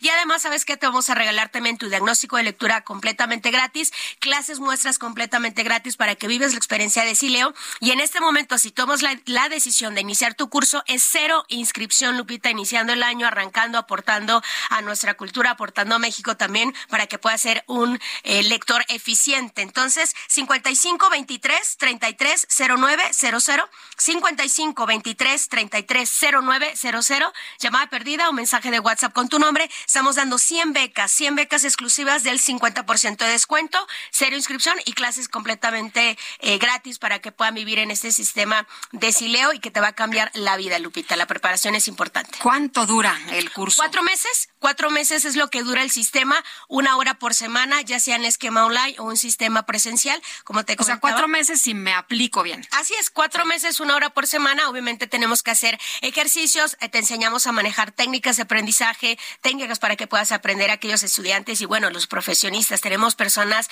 también en Lupita de 50, 60 años que nunca es tarde, que acordemos que estamos trabajando con nuestros hemisferios, trabajamos con nuestro cerebro. Entonces, ¿qué buscamos? Una agilidad de pensamiento, eh, vamos a mejorar la concentración, vamos a mejorar la retención y pues bueno, si normalmente un libro de 100 páginas terminabas creo que un año sin leerlo, porque pues es lo más complicado, pues imagínate poder hacerlo en 10 minutos, pues es espectacular. Muy bien, me parece excelente. ¿Nos repites el número? Sí, claro, mire, 55 23 33 0900 55 23 33 0900 si vas manejando, pues puedes mandar un mensaje de WhatsApp, WhatsApp o una llamada perdida y estamos otorgando 100 becas exclu- exclusivas, perdón, el 50% de descuento en Sileo. Muchas gracias, Rebeca. Muy buenos días. Gracias a ti. Nosotros tenemos que hacer una pausa, pero regresamos de inmediato. La invitación para que se quede con nosotros y se entere de lo importante. giant. Stand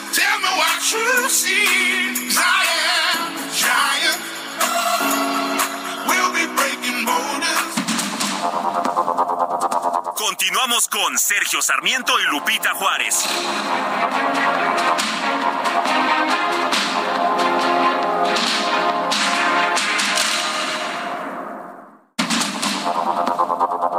Continuamos con Sergio Sarmiento y Lupita Juárez por el Heraldo Radio.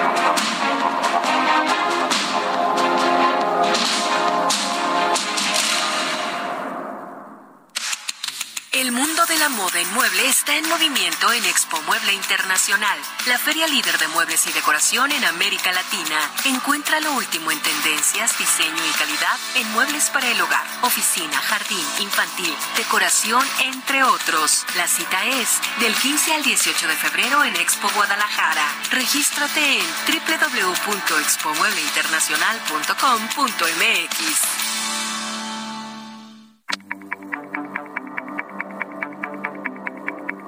Jaque Mate con Sergio Sarmiento. Hey, it's Ryan Reynolds, and I'm here with Keith, co star of my upcoming film, If, only in theaters, May 17th. Do you want to tell people the big news? All right, I'll do it. Sign up now and you'll get unlimited for $15 a month in six months of Paramount Plus Essential Plan on us. Mintmobile.com slash switch. Upfront payment of $45 equivalent to $15 per month. Unlimited over 40 gigabytes per month. Face lower speeds. Videos at 480p. Active Mint customers by 531.24 get six months of Paramount Plus Essential Plan. Auto renews after six months. Offer ends May 31st, 2024. Separate Paramount Plus registration required. Terms and conditions apply if rated PG.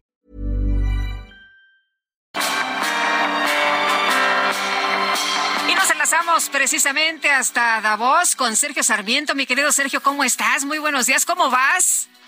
Muy, bien, mejorando, mejorando esta cadera. Vas a ver, soy bastante resistente, aunque lamento que por este accidente que sufrí el domingo no pude asistir a algunos eventos que me parecían muy importantes. Por ejemplo, una cena ayer con el secretario general de las Naciones Unidas, Unidas Antonio Guterres. Siempre es interesante hablar en corto con un personaje, aunque no pueda citar sus palabras, porque estas cenas usualmente se hacen bajo las reglas de Chatham House eh, que fundamentalmente dicen que no que puedes citar ideas pero que no puedes citar a una persona en particular.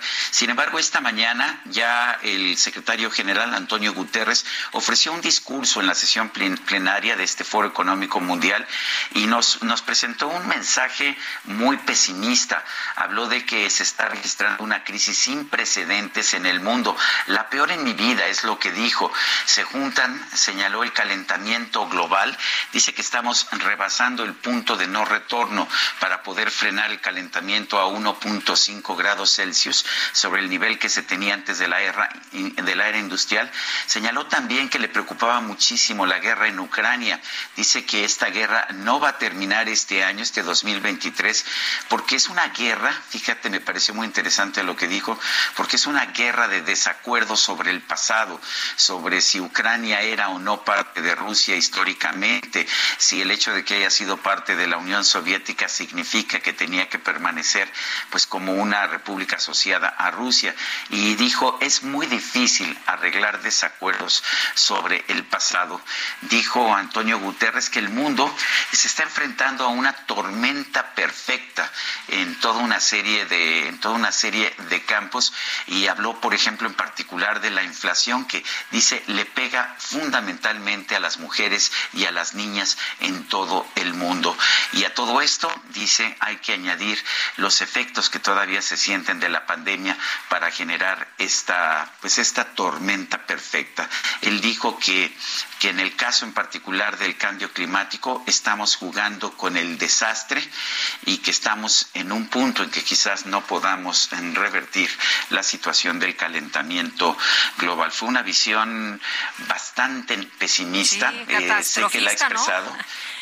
casi catastrofista, me parece. Pero bueno, ahí está. En, en, realidad lo que yo puedo decir es yo puedo cuestionar algunos de los elementos de su, eh, de su análisis, pero es interesante que el propio secretario general de las Naciones Unidas abiertamente, en un foro que se caracteriza más por el optimismo, pues nos ofrezca esta visión de la tormenta perfecta, eh, Guadalupe. Y, y, fíjate que también hablé, bueno, estuve eh, presenciando a distancia, todavía no me puedo mover físicamente, el discurso o una presentación de Sana Marín, no sé si te acuerdas de quién es Sana Marín. Sí, como no, la primera, ministra, de, Finlandia. Sí, sí, sí. Sí, de 37 años apenas. Y me gustó mucho su discurso y su posición, ¿eh?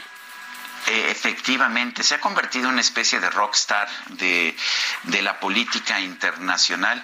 Habló de muchos temas, pero, pero dijo también, trató el tema de la guerra de Ucrania como lo hizo Antonio Guterres y también dijo que, pues que no, no parecía que esta guerra se pudiera eh, terminar pronto. Dijo, no sabemos cuándo va a terminar esta guerra, pero tenemos que asegurarnos de que concluya con una victoria ucraniana.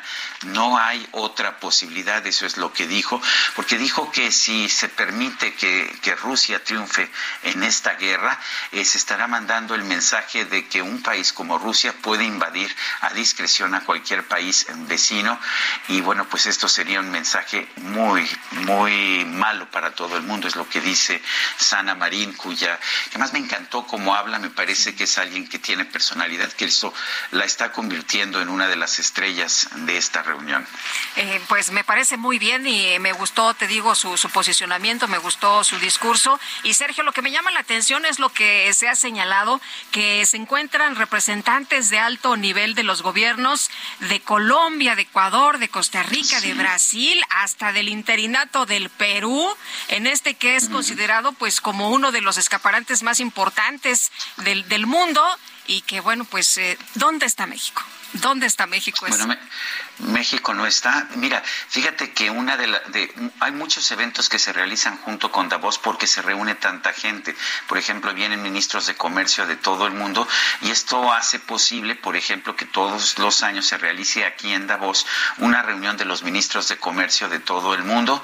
Pero ¿qué crees? Yo creo que la secretaria de Economía de nuestro país tenía otros asuntos más importantes que atender porque no estuvo aquí. Bueno, pues nos la perdimos en este evento tan importante como dices y como nos has explicado muchas veces, pues es interesante porque en un solo lugar puedes tener eh, relación con gente de muchos otros países que de otra manera pues es imposible, ¿no?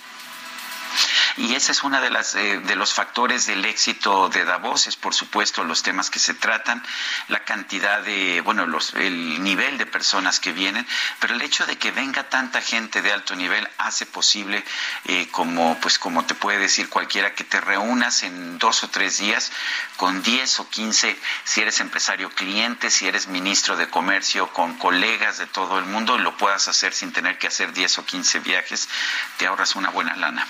Me parece muy bien. Pues mi querido Sergio, platicamos mañana y que te sigas recuperando. Ahí vamos recuperándonos, pero siempre atentos a lo que está pasando aquí en este Foro Económico Mundial. Me parece muy bien. Sergio Sarmiento, nos escuchamos mañana. Un fuerte abrazo. Fuerte abrazo a ti también, Lupita. 8 con 37 minutos.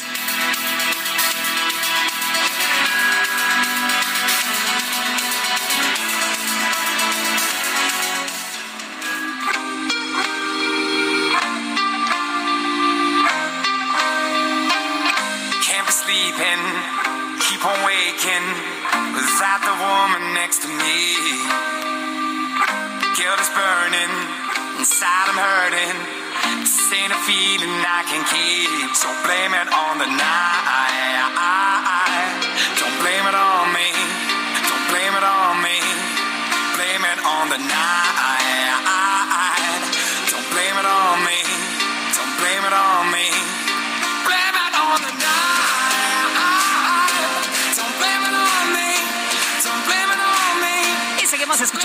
esta música el día de hoy porque es eh, ayer fue cumple de Calvin Harris, este famosísimo DJ considerado entre los 16 más importantes en el mundo.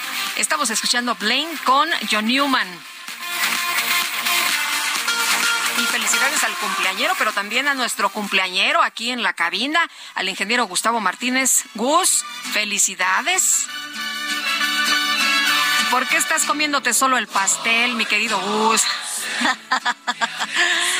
Bueno, así es esto, no podemos pasar alimento a la cabina, pero ahorita que salga, ahorita que salga una rebanadita, ¿no? No se la coman todo, muchachos, dejen, déjenme alguito. Bueno, felicidades, Gus Martínez, nuestro compañero ingeniero aquí esta mañana.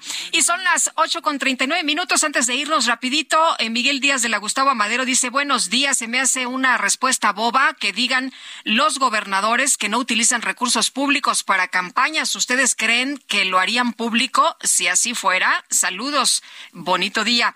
Inmoral es el aumento del desempleo, la inseguridad, la falta de medicamentos. AMLO anda perdido en su intento de dictador. Saludos, Sergio y Lupita, excelente programa. Víctor Jiménez de Coacalco, muchas gracias, don Víctor. Irma Soriano también, muchas gracias. Saludos y un fuerte abrazo desde Zapopan. Saludos a todos nuestros coates en la República Mexicana. Muchas gracias por estarnos sintonizando esta mañana. Y nosotros le ponemos al tanto con este resumen de noticias.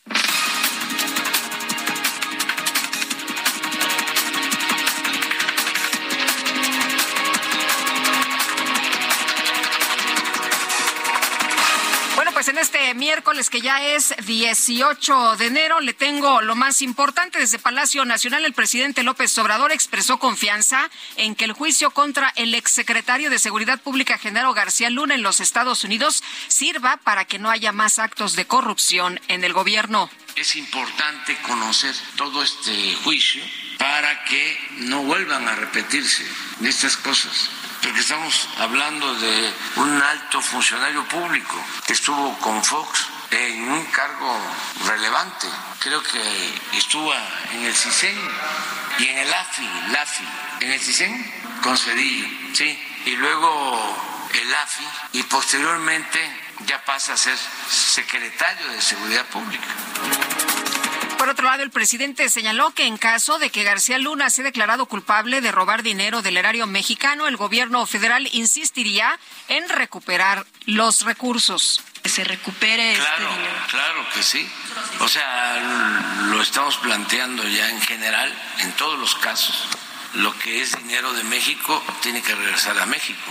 Eh, aunque sean juicios que se lleven a cabo en Estados Unidos, nos tienen que devolver el dinero, Sea la cantidad que sea. sea la cantidad que sea. Eso lo hemos venido planteando en todos los casos. El Congreso Capitalino anunció que a partir del próximo primero de febrero y hasta el 15 de marzo se va a realizar la consulta para personas con discapacidad en la Ciudad de México. En seguimiento a la cumbre de líderes de América del Norte, los gobiernos de México y Estados Unidos firmaron dos memorándums de entendimiento en materia de movilidad laboral y protección de menores migrantes no acompañados. El secretario de Estado de la Unión Americana, Anthony Blinken, aseguró que no tenía conocimiento sobre los documentos clasificados que fueron encontrados en una oficina privada del presidente Joe Biden. Y esta madrugada se registró el desplome de un helicóptero del gobierno de Ucrania cerca de un jardín de niños en la región de Kiev. Se reporta un saldo de por lo menos 18 personas muertas, incluyendo tres menores y el ministro del Interior, Denis Monastisky.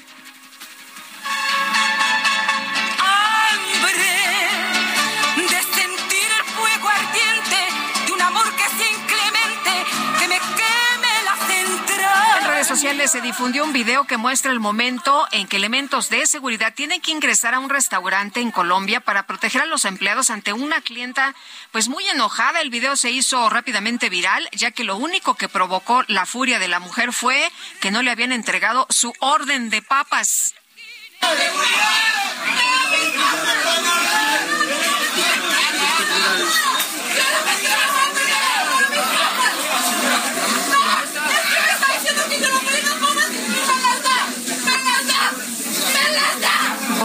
Ya escuchó usted los gritos de esta mujer. Eh, nos hemos vuelto muy intolerantes, ¿no? Qué cosa, qué cosa. Pero bueno, pues ahí está. Se hizo viral la reacción de esta señora. Son las ocho con cuarenta y tres minutos.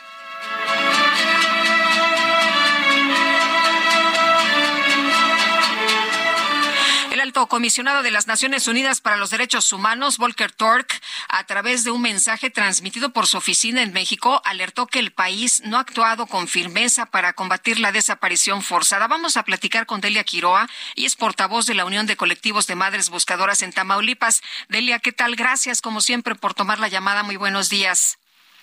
Hola Lupita, buenos días a ti y a tu audiencia. Gracias por la invitación. Pues, eh, ¿qué piensa de lo que ha señalado el comisionado de Naciones Unidas para los Derechos Humanos? Pues tienen toda la razón. La Comisión Nacional de Búsqueda no está funcionando. Esa es la realidad.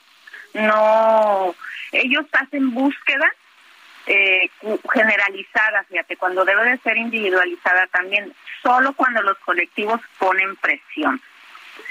O sea, tan es así que sabemos que ahorita hay un tema de Tita Radilla, precisamente por acciones urgentes del Comité de Desaparición Forzada de la ONU, que no se han cumplido o las han cumplido en partes.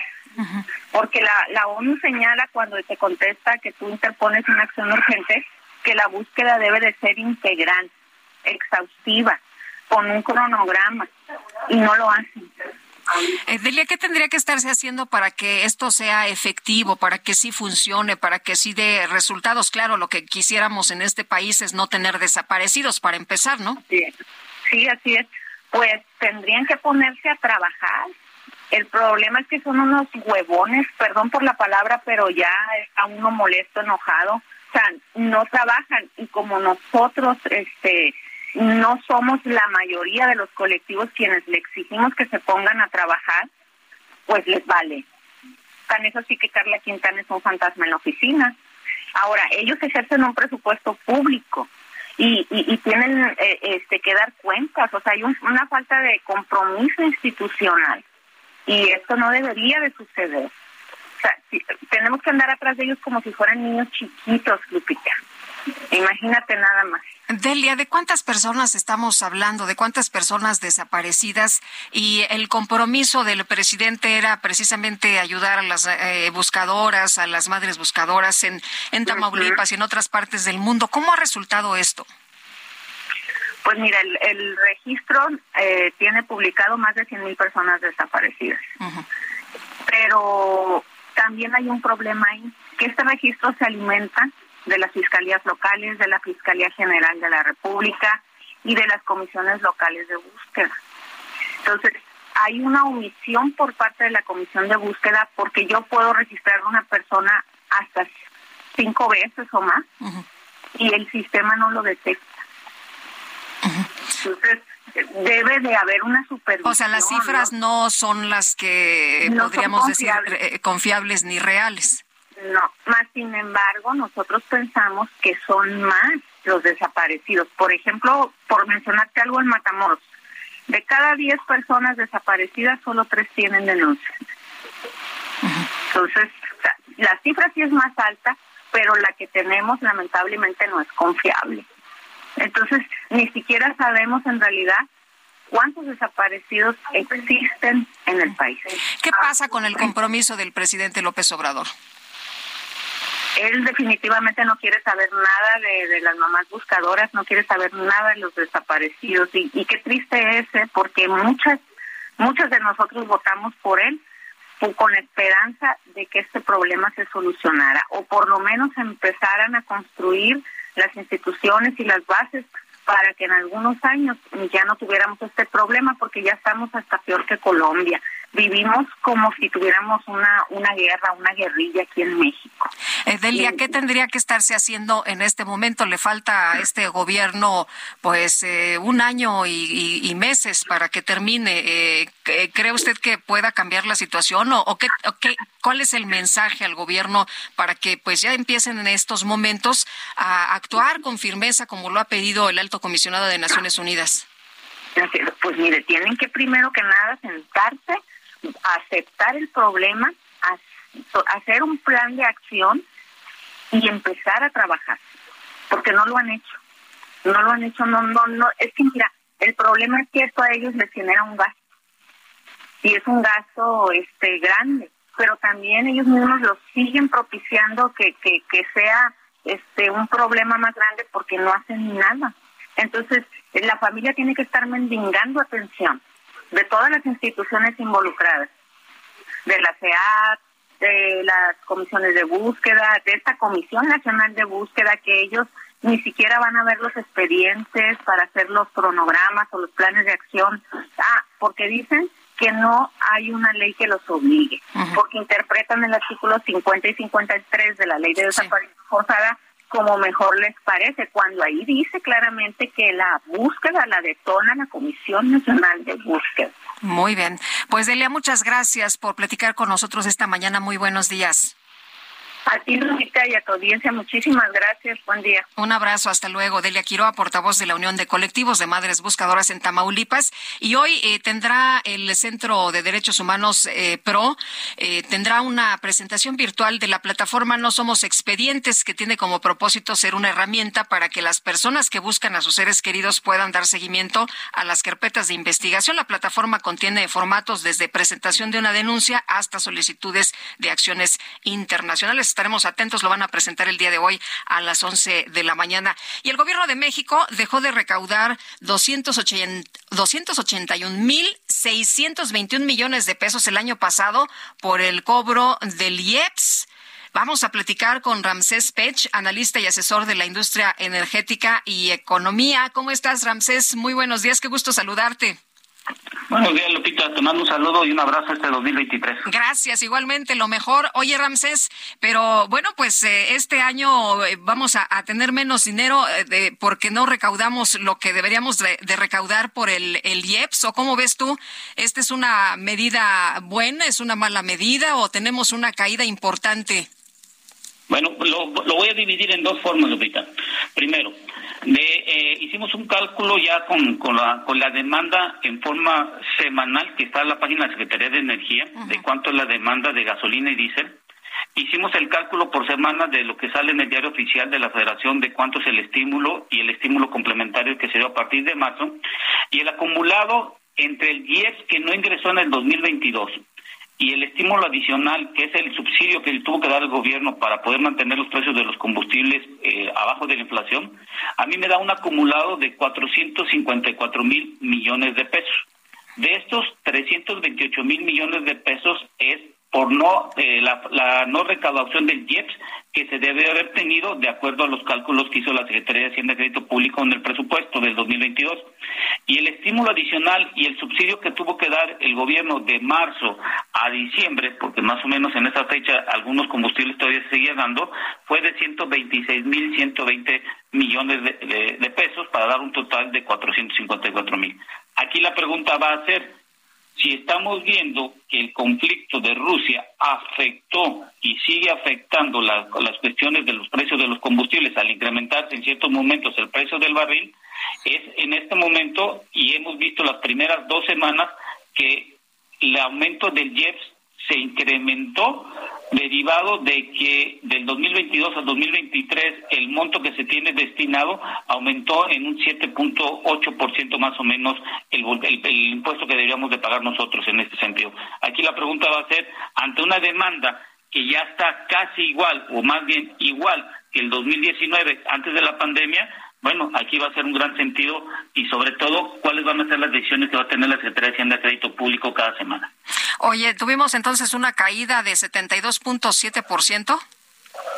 Sí, tuvimos una caída de 72, yo creo que podría llegar a más del 90% porque el total de la recaudación esperada no fue la que se la que se tenía, más o menos lo que se que se estimaba era arriba de casi 330 mil eh, millones de, pesos, de acuerdo a la demanda de combustibles y los precios que se podían comportar, pero en su totalidad es un problema. Y otro problema, Lupita, que tenemos que es muy importante decírselo claro al público.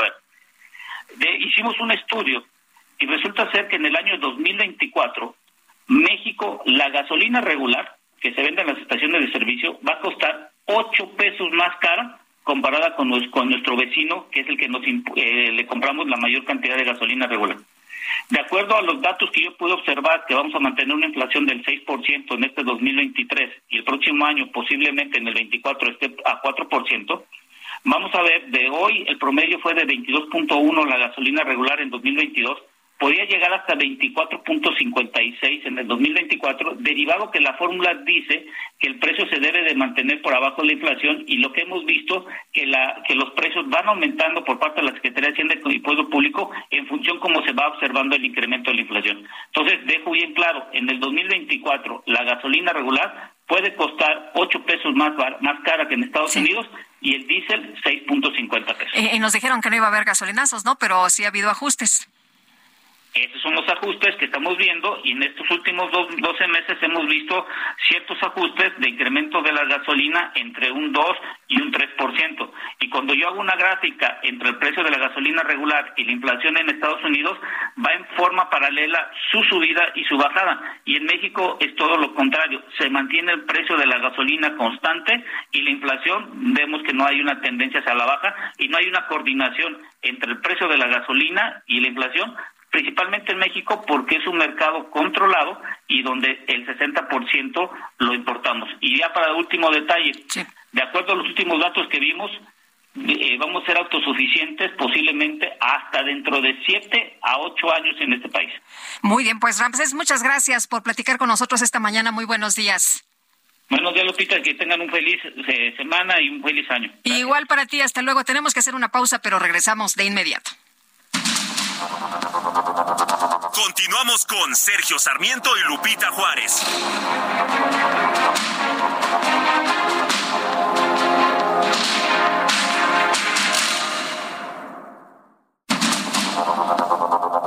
Continuamos con Sergio Sarmiento y Lupita Juárez por el Heraldo Radio.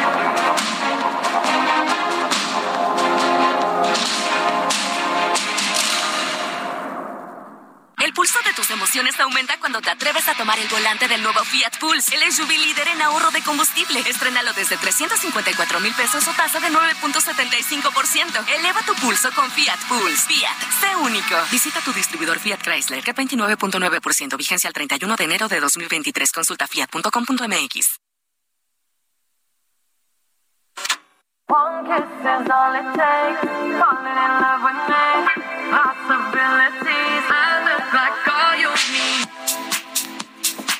you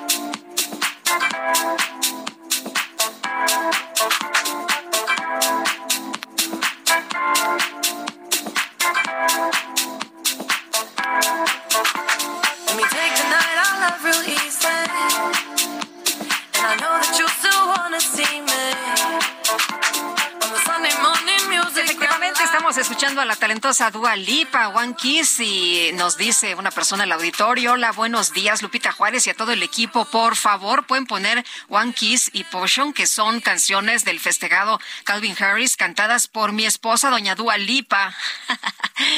dice, muchas gracias, soy Luis Ibarra, muchos saludos, pues ahí está, One Kiss.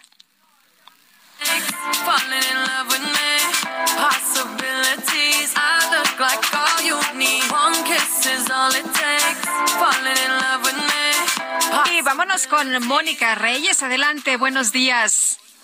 Hola amigos del Heraldo Radio, qué gusto saludarlos esta mañana. Fíjense que hoy miércoles no se les vaya a olvidar pasar a Decoestilo, la mejor expo en decoración y regalo.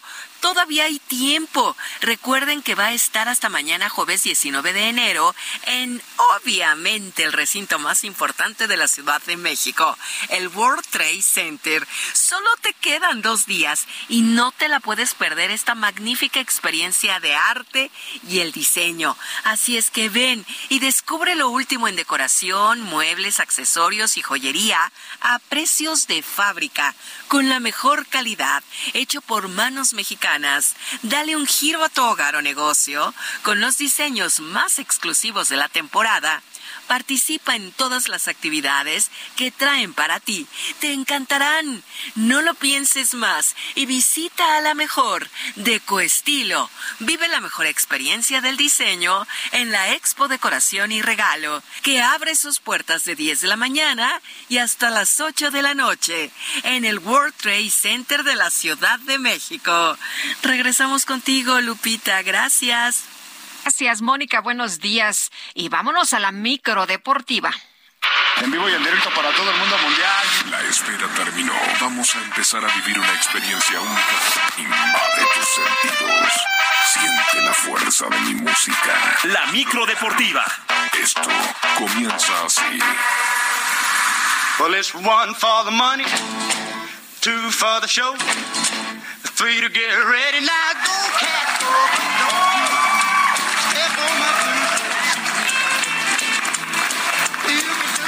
a rock and rollear en la micro. ¿Cómo estás, mi querido Julio Romero? muy bien, muy bien, Lupita, muy buenos días. Hay que sacar el copete, hay que sacar la malteada, porque el día de hoy vamos a meterle al rockabilly, al rock and roll. Por supuesto, ya saben que esta, esta micro deportiva es plurimusical, así es que podemos pasar por todos los géneros eh, y pues sin ningún, sin ningún problema, sin ningún problema. Así es que saquen las crinolinas, saquen la vaselina y saquen las malteadas. A esta hora sí se antoja una. Bueno, vámonos con la información. El mexicano Raúl Jiménez volvió a saltar como titular para el Wolverhampton, pero poco pudo hacer para evitar la derrota y la eliminación en la FA Cup allá en el fútbol de Inglaterra perdieron ante el equipo de Liverpool un gol por cero. El técnico Julian Lopetegui dejó a Jiménez 83 minutos sobre el terreno de juego con una buena oportunidad para que intente retomar su nivel, muchos minutos. En Italia, otro mexicano, Johan Vázquez, también saltó como titular con el, el Cremonese, que derrotó 5 por 4 en penaltis al Napoli de su compatriota Irving Lozano. Vázquez jugó todo el duelo, incluso los tiempos extras, y anotó el primer gol en la tanda de penaltis. Por su parte, llamado Chucky Lozano, no fue convocado para este duelo, ya que cumplió con un partido de suspensión tras recibir tarjeta roja en este mismo evento de Copa allá en Italia. Así las cosas, participación mexicana con Raúl Jiménez. En verdad, como deseamos que Raúl Jiménez retome un poco del nivel que tenía antes, antes de la fractura de cráneo. La verdad se le extraña, se le extraña con sus goles a Raúl Jiménez y por su parte, bueno, Johan Vázquez pues vuelve a saltar como titular. En el balompié local siguen los movimientos y los rumores de posibles incorporaciones. El joven Diego Laines, quien dejó al Betis allá en España, sigue buscando acomodo en la Liga MX. En América, el presidente Santiago Baños fue contundente y lo ha descartado por las pretensiones en su sueldo. Pide dos millones de dólares. Bueno, alguien que no juega y pide esa cantidad, la verdad es que es muy disparado. Se especula que Tigres, Tigres podría cubrir esta cuota. Los Tigres siguen mostrando el músculo económico que tienen y pues lo están tratando de demostrar en la liga con contrataciones realmente millonarias. Mientras que en Chivas, el día de hoy, el atacante Alexis Vega se estará sometiendo a una artroscopía para conocer el grado de lesión que tiene en su rodilla derecha luego de salir de cambio el pasado viernes. Aunque lógicamente no se conocen los resultados finales, pues se habla de aproximadamente seis semanas fuera de las canchas. Esta situación ha puesto a todos a trabajar al doble, según lo señaló el mediocampista de Chivas, Fernando González. Bueno, sabemos lo que lo que Vega nos aporta al, equipo, obvio que, que duele la pues el que haya salido lastimado, el obvio lo vamos a extrañar, pero como se ha platicado, se ha hecho en el grupo, sabemos que el que está esperando el momento está a disposición, está disponible, está para para dar la mejor cara y eso es lo mejor, ¿no? Obvio se va a extrañar.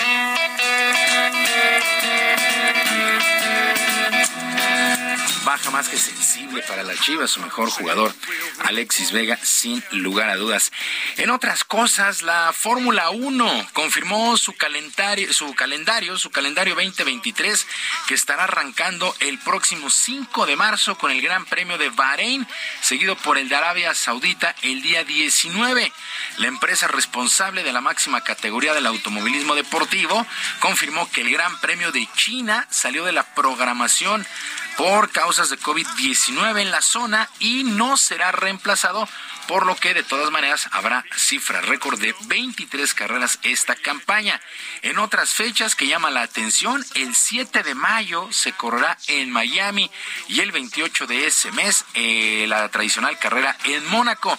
En lo que se refiere al Gran Premio de México, el Autódromo de los Hermanos Rodríguez abrirá sus puertas para el fin de semana del 29 de octubre y la temporada termina el 26 de noviembre en Abu Dhabi. Así es que un total de 23 carreras se estarán llevando a cabo este año en la Fórmula 1 de automovilismo. Repito, bueno, los boletos ya se vendieron desde el año pasado y se agotaron en pues prácticamente minutos.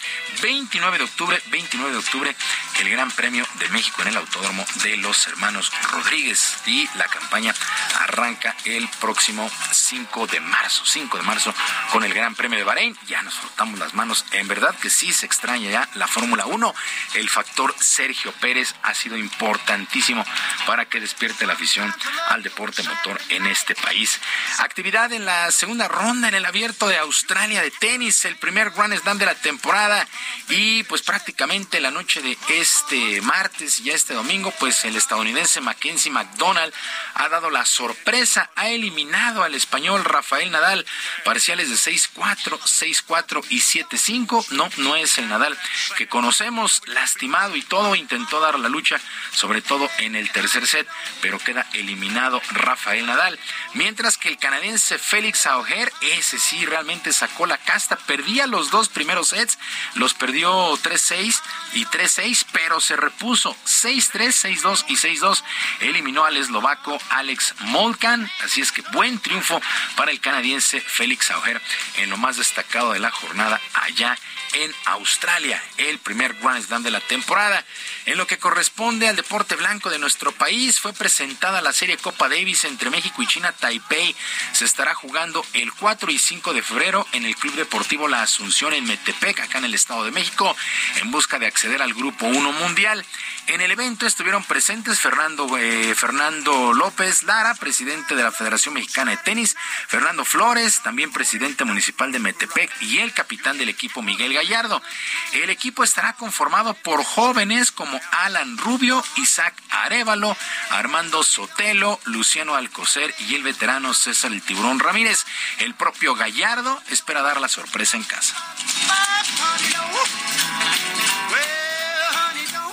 Que no va a ser fácil, las condiciones este, creo que nos benefician a nosotros este, y, nada, este, confiados, venimos trabajando ya desde hace dos semanas con, estos jugadores y, y, bueno, ya preparando la, la, concentración que sería llegar aquí el lunes 23 para el martes 24 empezar la concentración de lleno para, para estos partidos.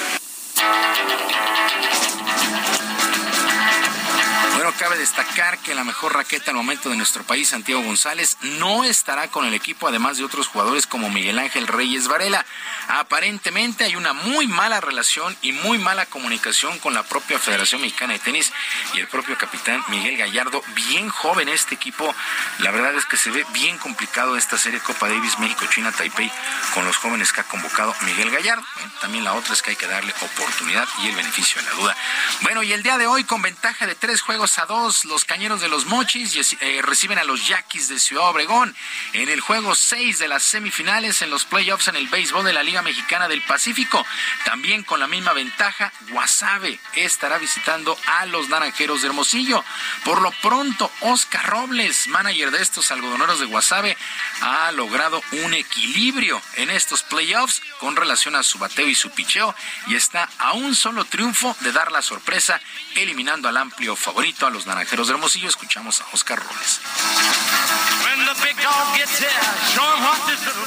Es, es lo interesante del, del, béisbol, ¿no? A veces puedes tener a en, una, en un departamento lo mejor y en otro no.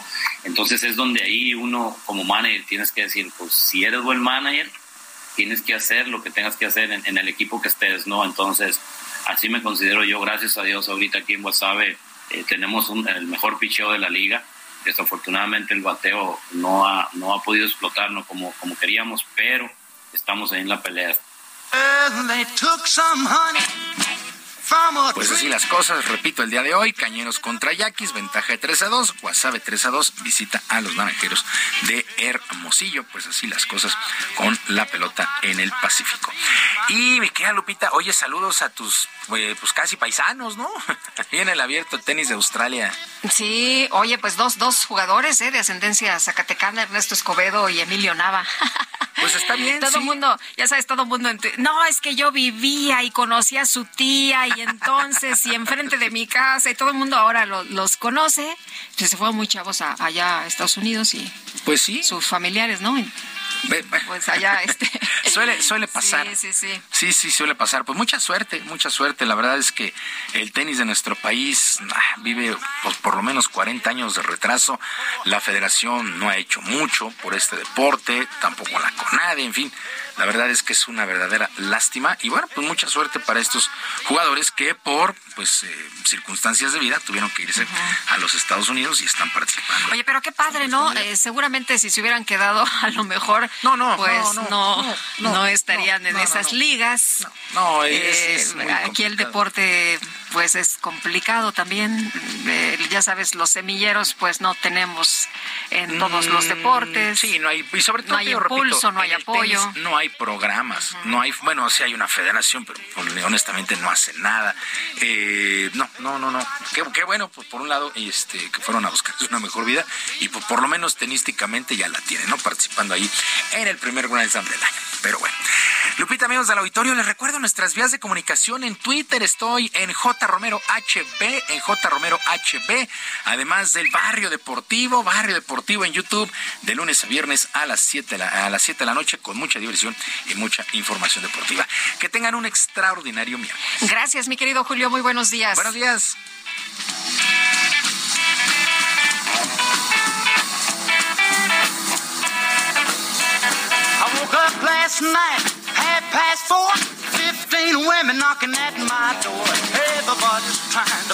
Bueno, y continuamos con la información. Vamos a platicar con Roberto Quiñones Cornejo. Él es coordinador del Comité Organizador de Exposiciones en la Asociación de Fabricantes de Muebles de Jalisco. Roberto, ¿cómo estás? Muy buenos días.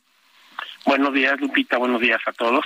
Oye, cuéntanos de Expo Mueble Internacional, que es eh, una feria, nos dicen, líder en muebles y decoración en América Latina.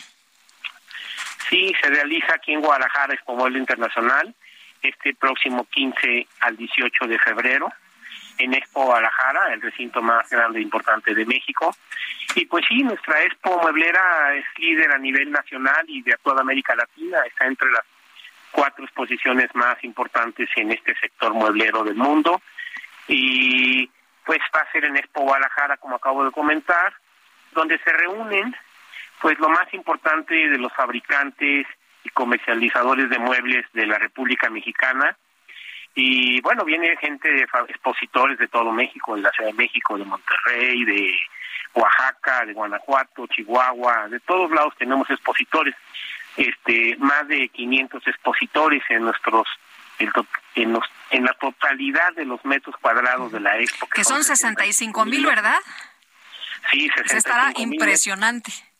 Estamos al ciento por ciento, no hay un espacio más y estamos listos para recibir a los más de 30 mil compradores que se harán cita este 15 al 18 de, de febrero.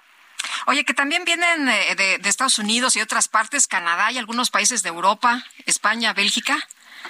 Sí, claro, este, bueno, tenemos expositores, hay un importante pabellón de Brasil, Brasil se ha hecho presente en esta expo con un pabellón muy importante de mueble brasileño y también tenemos expositores de los Estados Unidos y de diferentes países también.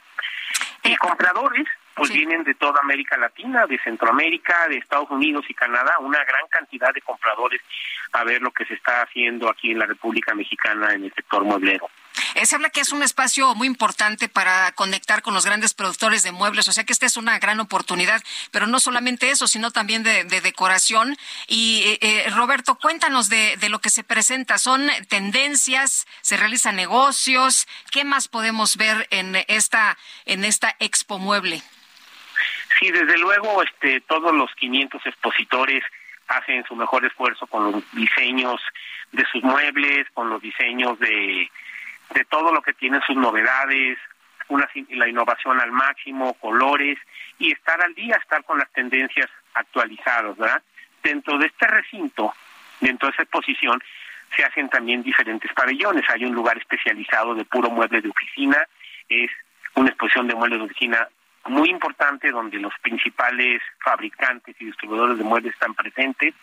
Tenemos también un pabellón textil, y tenemos también un pabellón de México Diseña, jóvenes que hacen muebles pues muy de diseño, muy de vanguardia. O sea, hay de todo en este recinto ferial modelero que tenemos. Eh, Roberto, hay muchas exposiciones en el mundo. ¿Qué distingue a, la de Expo Muebles Internacional, esta feria de Guadalajara? Bueno, hay varias exposiciones, pero hay tres o cuatro que son las líderes. Entre la nuestra es una de ellas, pues la más importante de América Latina. Cada día va mejorando más. Y esta distingue pues que gran parte es mueble hecho en México y tiene sus diferencias con las características de otros países, ¿verdad? Y bueno, la, es así que ha ido tomando una relevancia cada año pues más importante y se ha vuelto líder y referencia a nivel Latinoamérica. Y además esto deja un impacto también, una derrama importante, ¿no? Hay otros sectores que, que salen beneficiados con, con esta expo. Bueno, primero obviamente es el sector mueblero, que tiene pues da empleo a una gran cantidad de personas en el país y hay una pues, diversidad de empresas muebleras desde micro hasta grandes y este sector se ve beneficiado porque cada esto puede llegar a generar entre cuatro meses de trabajo para una empresa, a veces mucho más. Entonces, imagínate la relevancia para una empresa mueblera tener cuatro o cinco meses asegurada su producción y venta. Entonces, y segundo, también el impacto económico en la ciudad, desde hoteles, restaurantes, aeropuertos, taxis, etcétera, pues es muy, muy importante, ¿verdad? Este, es fácil poder ingresar, hay que registrarse en la página Expo Mueble Internacional, Expo Mueble Internacional, y, y así ya tienes ya tu registro, te presentas en la entrada, te entregan tu gafete y puedes pasar. Muy bien, así de así de sencillo. Pues eh, Roberto, que tengan mucho éxito como siempre. Gracias por invitarnos a esta Expo Mueble Internacional, esta feria líder en muebles y decoración en América Latina, como ya nos eh, comentas. Y si nos permites, pues para que luego nos platiques cómo les fue. Muy bien, muchas gracias. De este 15 al 18 en Expo Guadalajara los esperamos a todos en Expo Mueble Internacional. Muy amables. Gracias. hasta luego, un abrazo. Es Roberto Quiñones Cornejo, coordinador del Comité Organizador de Exposiciones en la Asociación de Fabricantes de Muebles de Jalisco. Y bueno, por otra parte, la jefa de gobierno de la Ciudad de México, Claudia Sheinbaum señaló que habrá justicia para Ariadna, quien falleció como consecuencia de un traumatismo cráneoencefálico, trauma torácico y trauma múltiple. Eh, Carlos Navarro, tenemos toda la información de lo que ha dicho la jefa de gobierno. Eh, la fiscalía ha confirmado que pues no fue un eh, asunto de broncoaspiración, como se había dicho al principio por parte de la fiscalía del estado de Morelos, la fiscalía y de, de la Ciudad de México y la Fiscalía General de la República señalan otra cosa. Cuéntanos, ¿qué tal? Muy buenos días. Buenos días, Lupita. Te saludo con gusto a ti, al auditorio, y les comento que tras la conclusión de la Fiscalía General de la República sobre la muerte de Ariadna, la jefa de gobierno Claudia Sheinbaum señaló que habrá justicia y no quedará impune este feminicidio. Incluso la mandataria reiteró que debe haber sanción para quien dolosamente ocultó la verdad. A través de su cuenta de Twitter escribió lo siguiente. Hoy acuso nuevamente al fiscal de Morelos por encubrir el feminicidio de Ariadna la Fiscalía General de la, República da la razón a la Fiscalía Capitalina. Habrá justicia para Ariadna y debe haber sanción para quien dolosamente ocultó la verdad. Cero impunidad. Como bien lo comentaba Lupita, la FGR concluyó que Ariadna murió como consecuencia de un traumatismo craneoencefálico, trauma torácico y trauma múltiple. Y es que recordemos que la Fiscalía de Morelos había concluido que fue por broncoaspiración producto de una intoxicación etílica. En este caso, la mandataria también aprovechó para felicitar a la fiscal Ernestina Godoy a través de sus redes sociales. En este caso, principalmente por el seguimiento que dio al caso de. También te comento, Lupita, que la jefa de gobierno se comprometió a dejar un mejor sistema de transporte colectivo metro al final de su administración. Incluso reconoció que requieren mayores recursos para este importante sistema de transporte. Escuchemos. Ahora es importante decir que por supuesto que el metro requiere también más recursos para muchas otras cosas. Y no vamos a escatimar en ello. Todo lo que podamos hacer, y ya escuchamos al presidente de la República que en la medida de lo posible se van a destinar también recursos para poder mejorar otras áreas del metro, para poder mejorar su operación. Y en ello nos vamos a poner siempre de acuerdo con los trabajadores y trabajadoras del metro. Ayer la mandataria puso en marcha el proyecto Metro Energía, que consiste en dotar de mayor energía eléctrica a las líneas 1, 2 y 3 a través de un convenio con la Comisión Federal de Electricidad. Sumado a ella también señaló la inversión que se está haciendo en la línea 1 del metro, que son 37 mil millones de pesos, y la inauguración que se hizo de un nuevo puesto de control en meses pasados. Lupita, la información que te tengo. Muy bien, muchas gracias por el reporte. Muy buenos días, Carlos. Hasta luego, buenos días. Hasta luego, muy buenos días. Y bueno, pues eh, hay muchos comentarios sobre este niño que perdió la vida a manos de un supuesto amigo, ¿no? Un niñito de 10 años de edad, quien disparó a Samuel. Estaba enojado porque perdió con él más en las maquinitas ubicadas en la tienda del pueblo, allá en Veracruz, en La Perla. Corrió a su casa, tomó la pistola que estaba sobre la mesa de la cocina. No, no piense usted que estaba escondida la pistola y que este niño la, la buscó y la encontró. No agarró la pistola porque ya sabía que en la mesa de, de, su casa ahí estaba y disponible. Regresó con ella para disparar un tiro en la cabeza a Samuel, su compañerito de la primaria y un año mayor que él. Leticia pidió ayuda para llegar al Hospital Regional de Río Blanco a 20 kilómetros de distancia, pues en La Perla, este municipio veracruzano que es frontera con Puebla, no hay un hospital. Ella llegó con su hijito en brazos. Los doctores le comentaron que había pocas esperanzas y dos horas después el niño murió. Se ha hecho pues eh, énfasis en eh, prevenir este este tema, en la necesidad de que los niños no no tengan ahí a la mano eh, las armas. Y bueno, pues esta ha sido una gran tragedia que ha llamado la atención y pues que ha puesto de nueva cuenta la discusión sobre el tema de las armas. Qué tristísimo esto que, que ha ocurrido. Eh, tenemos que hacer una pausa. Queremos escuchar sus saludos, sus opiniones, sus comentarios. Mándenos una notita de voz o un eh, mensajito a nuestro número de WhatsApp 552010 9647. Regresamos.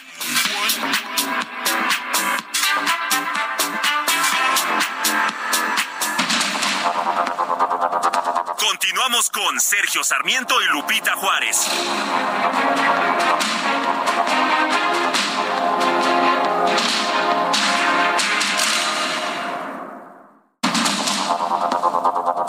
Continuamos con Sergio Sarmiento y Lupita Juárez por el Heraldo Radio.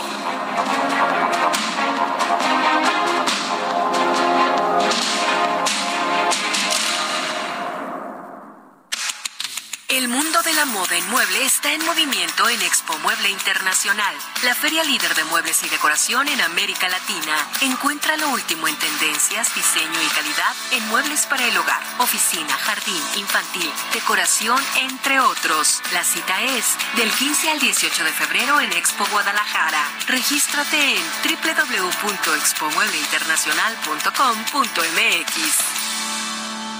Baby, this is what you came for. Lightning strikes every time she moves. And everybody's watching her, but she's looking at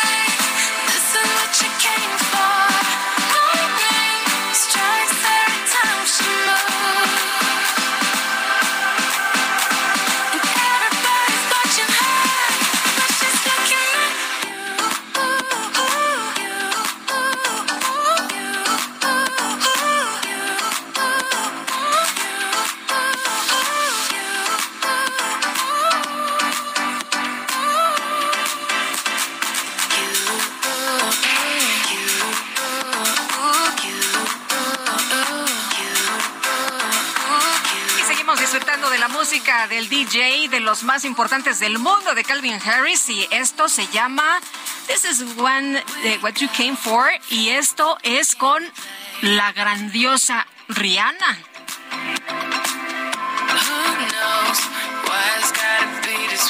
A los mensajes. Nos dice Rebeca desde San Pedro Tlaquepaque. Saludos. Buen día, Lupita. Mario Delgado dice que la muerte, que le muerde la mano a quien le da de comer, refiriéndose al candidato del PT. Ellos se hincan y le besan la mano al presidente. Emi Shehua, por favor, Lupita, mándenle al aire a Sergio mis mejores deseos para su pronta y total recuperación. Saludos cariñosos a ambos.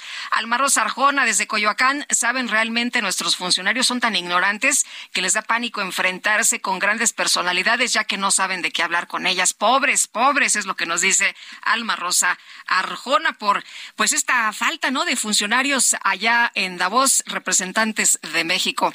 Ya son en este momento las nueve con treinta y tres minutos y me empieza a latir el corazón cada vez más fuerte. ya me dio la taquicardia. Doctor Pedro López Velarde Badaguer, cardiólogo del Centro Médico ABC, ¿cómo está usted? Qué gusto saludarlo. Muy buenos días. Qué gusto, Lupita. ¿Cómo le va? Bien, doctor, afortunadamente empezando el año y uno de los propósitos de muchas personas es cuidarse, ser un poquito más saludables. Y podemos empezar por la salud del corazón. Sí, claro que sí. Primero que nada tenemos que hablar de lo que es una realidad y la realidad es que la causa número uno de muerte en México y a nivel mundial son las enfermedades cardiovasculares. Y esto llama la atención porque ¿qué estamos haciendo para prevenir estas enfermedades cardiovasculares? ¿Qué no estamos haciendo, doctor? ¿Nos estamos alimentando mal? ¿No estamos haciendo ejercicio? Este, ¿La contaminación? ¿Qué, qué nos afecta? Pues más que nada los factores que son modificables nos afectan la alimentación, el sedentarismo, o sea, la falta de ejercicio, que no tratemos los factores de riesgo aunados que son presión arterial no controlada, azúcar no controlada o diabetes, eh, además de todo el peso, sobrepeso, tabaquismo y pues en algunas personas pues ya traemos carga genética hereditaria para tener mayor propensión a enfermedades cardiovasculares. Doctor, ¿qué es lo que más nos pasa en el corazón? ¿Nos infartamos? ¿Eso es lo que más nos pasa? Pues es la causa número uno, infarto. Se van tapando las arterias poco a poco hasta que deja de una de ellas o varias eh, de funcionar adecuadamente y obstaculizan el flujo que alimenta al propio corazón. Yo siempre he dicho que Dios nos hizo perfectos para los que somos creyentes, porque lo primero que nutre el corazón, el corazón se encarga de bombear la sangre con oxígeno a todo el organismo y a lo primero que hace el corazón es nutrir al propio corazón a través de dos arterias que mucha gente ha oído, que se llaman las arterias coronarias. Doctor, las personas que, que normalmente lo van a visitar, ¿lo visitan porque ya tienen algo o es por un asunto de prevención? Vamos a decir que 50 y 50 porque cada vez hay más conciencia de esto, afortunadamente, y es un factor educativo. Entonces, muchos llegan porque traen un problema o piensan que tiene un problema o que han escuchado que en la familia ha tenido un problema, entonces llegan conmigo, oiga doctor, esto, esto y esto, aunque no tengan síntomas, y qué bueno, porque ahí es cuando podemos empezar a actuar y prevenir las cosas. Eh, doctor, ha, habido campañas de muchas para prevenir eh, otros padecimientos, pero del corazón eh, tenemos pocas, ¿no? Pues muy pocas, vamos a decirlo así. Eh, se habla de control de peso, se habla de hacer mucho ejercicio, pero realmente que sí sirve todo esto, pero ¿qué realmente qué estamos haciendo? ¿Qué enfoque le estamos dando al corazón como primera causa de muerte? Y es un problema de salud pública en México y a nivel mundial. ¿Por qué? Porque cada vez se incrementan más y las personas que tienen este problema pues causan primero que nada, un riesgo. Segundo, angustia, estrés y, por si fuera poco, una erogación económica fuerte. ¿En qué momento de la vida presentamos más padecimientos del corazón? ¿En una edad adulta? Generalmente se hablaba antes, antes de los 50 años.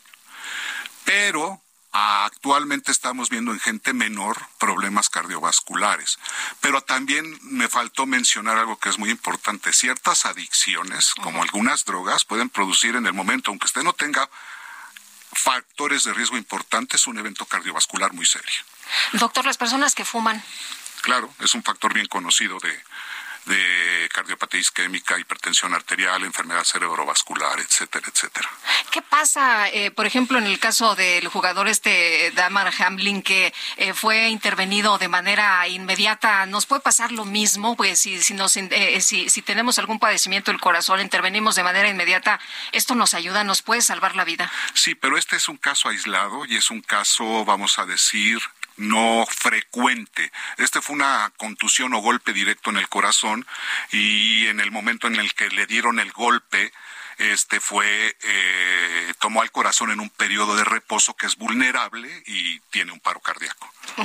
No es lo común, vamos No a es ver. lo común. Pero sí un golpe, por ejemplo, si usted no trae el cinturón de seguridad, Sí. si usted no tiene bolsas de aire, por ejemplo, al manejar, o tiene cuidado y tiene un golpe directo con una contusión directa en el tórax, puede tener este evento. Doctor, ¿el corazón duele? duele cuando Eh, se enamora, duele. etcétera, cuando, etcétera. cuando se enamora, no, pero cuando nos truenan, sí. Pues sí, sí duele cuando está teniendo un daño. Claro que sí duele. ¿Y, y, cuál es el síntoma? ¿Cuáles serían los síntomas, eh, por ejemplo, para alguien que, que pues eh, tiene un infarto? Yo he sentido eh, a lo mejor que me late el corazón, pero eso no es un síntoma de infarto, pero hay gente que le duele un brazo, por ejemplo, ¿no? O que le duele el, el estómago muy fuerte o que siente alguna opresión. Lo acaba de mencionar. Lo más típico, que muchas veces no se ajusta a la realidad, es un dolor opresivo, una sensación de pesadez en el pecho que se corre al cuello, al brazo, al, al- al abdomen eh, y que se acompaña de otros síntomas como náusea, vómito, sudoración profusa, sensación de malestar general, mareo o hasta pérdida del estado de conciencia. Pero cuidado, porque muchas veces el infarto puede manifestarse como un dolor de muelas. ¿En por serio? decir algo. Sí, claro, porque se va hacia arriba y por la inervación ¿Y, del y corazón. cómo le hago? Si me duele una muela, ¿cómo con Ah, el bueno, cardiólogo? ahí hay que tener mucho cuidado porque sí puede haber un factor local o simular, por ejemplo, menciono una alteración en los, en, en- en los dientes o una alteración en la vesícula o úlceras, esofagitis, etcétera. Porque anda uno rodeando, dándole la vuelta periféricamente a todos los especialistas hasta que llega uno con el cardiólogo, si es que llega, ¿no? Así es. Y, y- Desgraciadamente y entonces eso se tiene que hacer un análisis. Se tiene que actuar de inmediato. Eh, nosotros hacemos diagnóstico primero en la historia clínica del paciente, el examen físico y exámenes agregados. ¿no? Examen de fuerza. Eh, estén ciertamente indicados. Precisamente nosotros lo que prevemos y desde edades muy tempranas es que estos factores de riesgo se vayan incrementando a lo largo de la vida, porque desde que nacemos empezamos a tener desgaste, para que me entiendan, y se va acumulando colesterol, empieza a haber daño arterial, y si no frenamos esto desde la infancia, con dieta, etcétera, etcétera, pues es un poquito difícil. Doctor, nos pregunta una persona al auditorio, la dice, ¿autonomía se cura?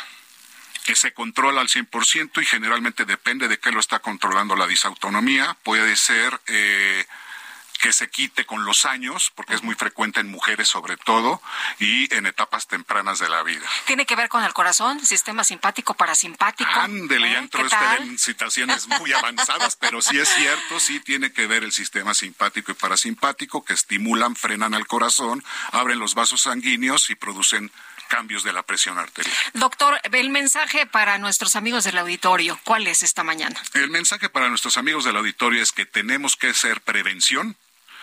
Prevención desde etapas tempranas, número uno. Número dos, en el Centro Médico ABC tenemos todo lo necesario para prever, diagnosticar y tratar todas las enfermedades del corazón con tecnología de punta y con los especialistas certificados a nivel nacional y, e internacional. Doctor, tenemos hasta corazones biónicos, ¿no?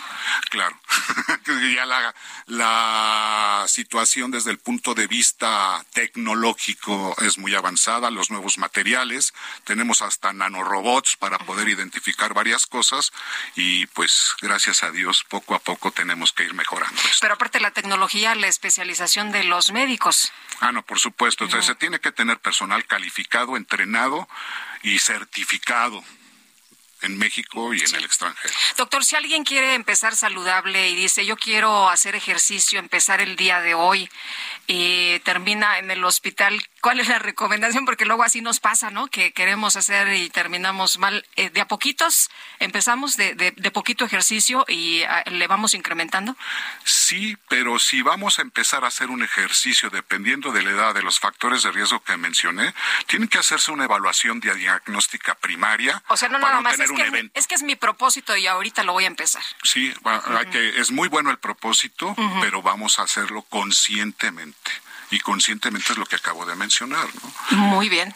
Pues doctor, le aprecio mucho que haya platicado con nosotros esta mañana. Muy buenos días. Muy buenos días. Y qué gusto conocerlo. Igualmente es un placer y saludo a toda la audiencia. Gracias, el doctor Pedro López Velarde. Además, López Velarde, qué bonito apellido. Ay, muchas gracias. Como el, como el poeta, ¿no? Era tío abuelo mío. ¿En serio? Sí, sí, sí. No me diga. Yo soy de Zacatecas, fíjese. Ándele, conoce muy bien Jerez. Jerez, por supuesto. La casa de López Velarde, que ahora es un museo. En fin, hasta se me alborotó el corazón. Gracias, gracias, doctor. Gracias a usted por Muy buenos días. es el doctor Pedro López Velarde Badaguer, cardiólogo del Centro Médico ABC.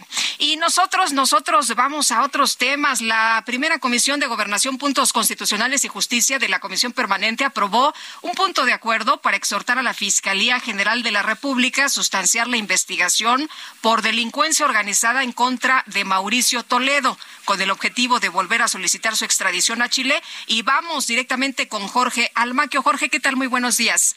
¿Qué tal, Lupita, amigos del Heraldo Radio? La Comisión Permanente propondrá exhortar a la Fiscalía General de la República a continuar y sustanciar las investigaciones en contra de Mauricio Toledo para lograr su extradición de Chile por el delito de delincuencia organizada y operaciones con recursos de procedencia ilícita. Manuel Alejandro Robles, diputado federal por Morena, indicó que luego de que las autoridades chilenas rechazaron trasladar al exfuncionario público por el delito de enriquecimiento ilícito a solicitud de la Fiscalía General de Justicia de la Ciudad de México para aquella nación, la FGR debe insistir con los delitos que le corresponden. Durante la reunión de trabajo de la primera comisión de la Comisión Permanente con las comisiones de Gobernación, Puntos Constitucionales y Justicia, el legislador expuso que el llamado a las autoridades de de México es para que en la capital del país no se quede en el imaginario la idea de que el exdiputado federal del Partido del Trabajo no será llamado a rendir cuentas. Pareciera que no iba a que ya no va a ser llamado a juicio precisamente porque se negó la extradición,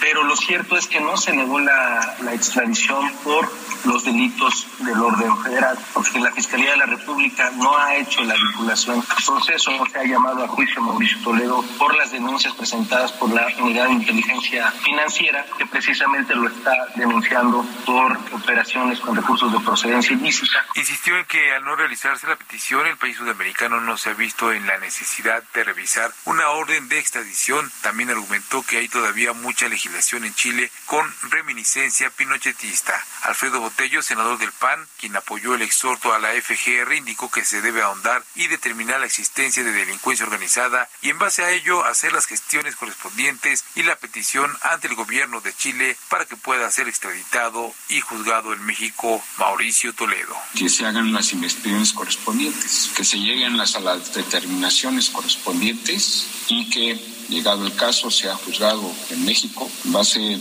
a las pruebas, en base a los hechos y que no se esté tergiversando el derecho, las pruebas, como desafortunadamente en el caso de eh, la Procuraduría de la Ciudad de México en muchas ocasiones, o en varias ocasiones, se ha dado muestras en ese sentido, que sea muy responsable la autoridad. La diputada del PRI, Jacqueline Hinojosa, indicó que la solicitud debe realizarse con la Fiscalía General de la Ciudad de México, que es la autoridad competente para continuar con las investigaciones, por lo que el exhorto, como se solicita, no está debidamente fundado y soportado técnicamente y ante ello propuso revisar las normas jurídicas. Lupita, amigos, el reporte que les tengo. Jorge, muchas gracias. Muy buenos días. Y ya son las nueve con cuarenta y seis minutos.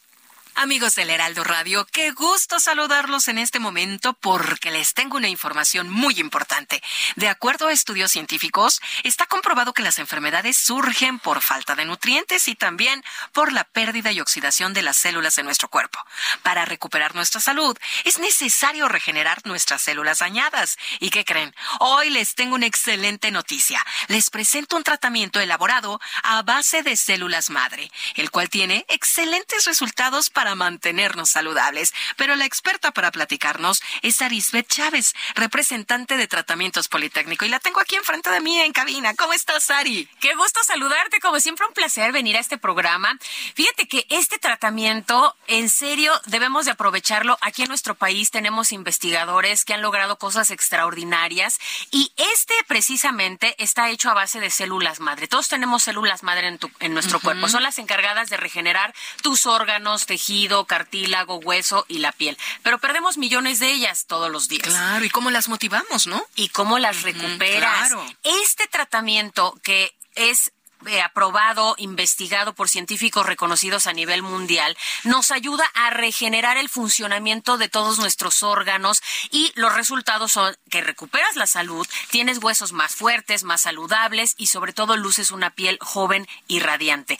Las células madre actualmente se utilizan para tratar más de 80 enfermedades. Tenemos pacientes que de verdad les va muy bien con este tratamiento, diabetes, lupus, cáncer, tumores, funciona muy bien en Parkinson, en Alzheimer Alzheimer, artritis reumatoide, en ansiedad, en depresión y estrés. Y a mí me gusta enfatizar esto porque a veces pensamos que nada más tenemos una depresión ahí pasajera. Puede que tengamos un desorden químico que con este tipo de tratamientos nos puede ayudar a sentirnos muy bien. Además, las células madre ayudan a mejorar el sistema circulatorio, a frenar la propagación de células cancerígenas, mejoran la función renal y hepática y el funcionamiento de nuestro sistema nervioso central. Tan importante. Este tratamiento, fíjate que es riquísimo en antioxidantes y dota de una cantidad de nutrientes y sobre todo de antioxidantes que andamos buscando siempre en todos lados a todo nuestro cuerpo en una sola cápsula, mi querida Moni. Por eso de verdad que funciona desde la primera semana. A mí me gusta mucho esto que estás platicando. En una sola cápsula tenemos tantos antioxidantes y tantas bondades, pero ¿a dónde? ¿A dónde encontramos este tratamiento? ¿Algún número para marcar? Sí, tienen que comunicarse al 55 56 49 44 44. Le digo una cosa, vaya marcando porque siempre se nos acaban estos paquetes especiales que hemos preparado para todos ustedes. 55 56 49 44 44. Siempre nuestro principal propósito, sobre todo de año nuevo, pues es mejorar nuestra salud, nuestra apariencia. Pues hoy yo les voy a ayudar con eso, porque les voy a enviar un año completo de este tratamiento a un precio especial. La idea es que no lo interrumpas y que tú vayas viendo los resultados conforme lo vas tomando. Además, eso no es todo. Hoy les tenemos este kit de belleza que ha sido el favorito de todos nuestros amigos porque este kit de belleza incluye crema, jabón y mascarilla. Hombres y mujeres, ¿no? Cualquiera lo puede utilizar. Oye, la salud es para todos. y además hay muchos hombres que ahora se cuidan mucho más y deben de hacerlo. Y entonces este tratamiento les va a encantar. Está elaborado a base de células madre, tiene colágeno, ácido hialurónico, elastina, otros poderosos componentes, viene muy completo y te ayudan, es muy potente esta crema, te ayuda a eliminar manchas, reduce el 90% de las arrugas, de cicatrices que podemos tener por problemas de acné y vas a lucir una piel radiante, mucho más joven. Y de mira, o sea, te pones la crema y te tomas las células madre, ¿sabes cómo va a estar tu piel en un mes? Espectacular. Además, el jabón es una delicia porque esfolia la piel, elimina toxinas, células muertas y además cerramos con broche de oro porque la mascarilla crea un efecto lifting. En su paquete les voy a incluir un masajeador que elimina dolor y estrés con diferentes intensidades de masaje y luz infrarroja, que siempre un masajito cae muy rico. y una bocina Bluetooth que vienen completamente gratis para todos ustedes. Y si es de las primeras personas en común comunicarse al 55 56 49 44 44, yo les voy a aplicar un 2 por 1 en los paquetes. Por eso les conviene marcar hoy, porque sus paquetes hasta la puerta de su casa son dobles. Dos años de tratamiento. Así es. 55 56 49 44 44. 55 56 49 44 44. Aprovecha la promoción porque de verdad es que vuela. A marcar. Muchas gracias, Ari. Hasta pronto. Regresamos al Heraldo Radio. Muchas gracias, Mónica, y regresamos para un resumen de lo más importante. Bueno, antes de irnos al resumen rápidamente, le comento a usted que de acuerdo con el portal de la silla rota, Ovidio Guzmán ha conseguido un nuevo freno jurídico para evitar la extradición a los Estados Unidos. El presidente Andrés Manuel López Obrador confirmó que la Secretaría de Relaciones Exteriores ya está atendiendo la petición de Joaquín El Chapo Guzmán para regresar a una cárcel de México. Esteban envió la solicitud a la Secretaría de Relaciones Exteriores, que es a la que corresponde, y el encargado para América del Norte ya está viendo este asunto. Y sí, eh, lo vamos a, a revisar. Sí, pero hay que ver yo respeto mucho esa postura, pero cuando se trata de derechos humanos hay eh, vías y hay instancias internacionales. Entonces no es descartar, porque bueno, ¿se acuerda usted que el presidente de la República decía que el presidente todo lo sabe, que nada se mueve sin eh, que él esté atento, sin que él esté pendiente? Pues ha hecho una declaración que llama la atención, ha cambiado de opinión. El primer mandatario consideró que no se debe descartar que el exsecretario de Seguridad Pública, Genaro García Luna, haya engañado al expresidente Felipe Calderón para poder cometer actos de corrupción. Entonces, ese es el segundo, que lo engañó que sí estaba involucrado y lo engañó.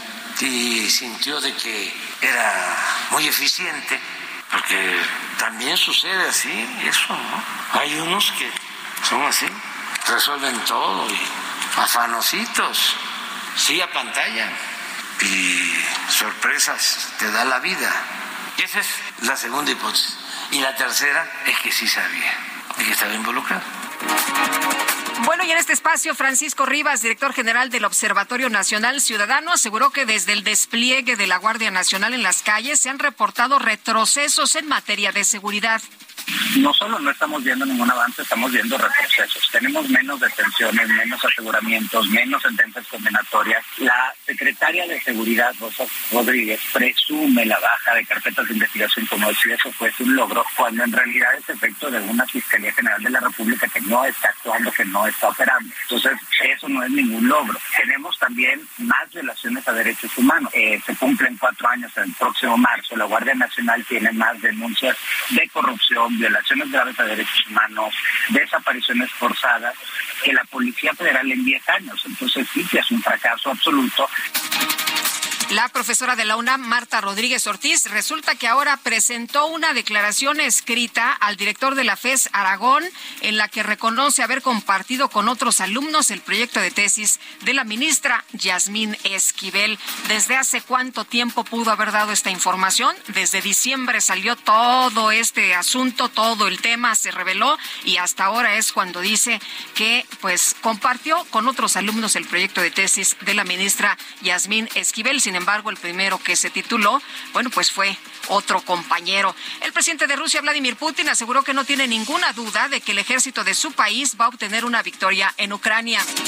Y Volodymyr Zelensky, presidente de Ucrania, consideró que el accidente aéreo en el que murieron por lo menos 18 personas, incluyendo al ministro del Interior, fue una terrible tragedia que provocó un dolor indescriptible. Ya nos vamos. En nombre de todo el equipo, agradezco el favor de su atención. Que tenga usted un excelente día. Nos escuchamos mañana.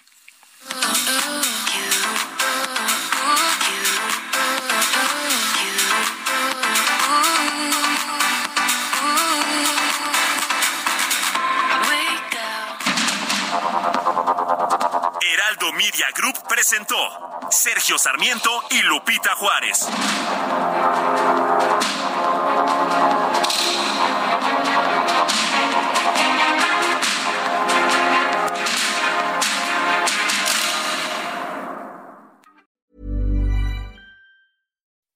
When you make decisions for your company, you look for the no-brainers. If you have a lot of mailing to do, stamps.com is the ultimate no-brainer. Use the stamps.com mobile app to mail everything you need to keep your business running with up to 89% off USPS and UPS. Make the same no-brainer decision as over 1 million other businesses with stamps.com. Use code PROGRAM for a special offer. That's stamps.com, code PROGRAM.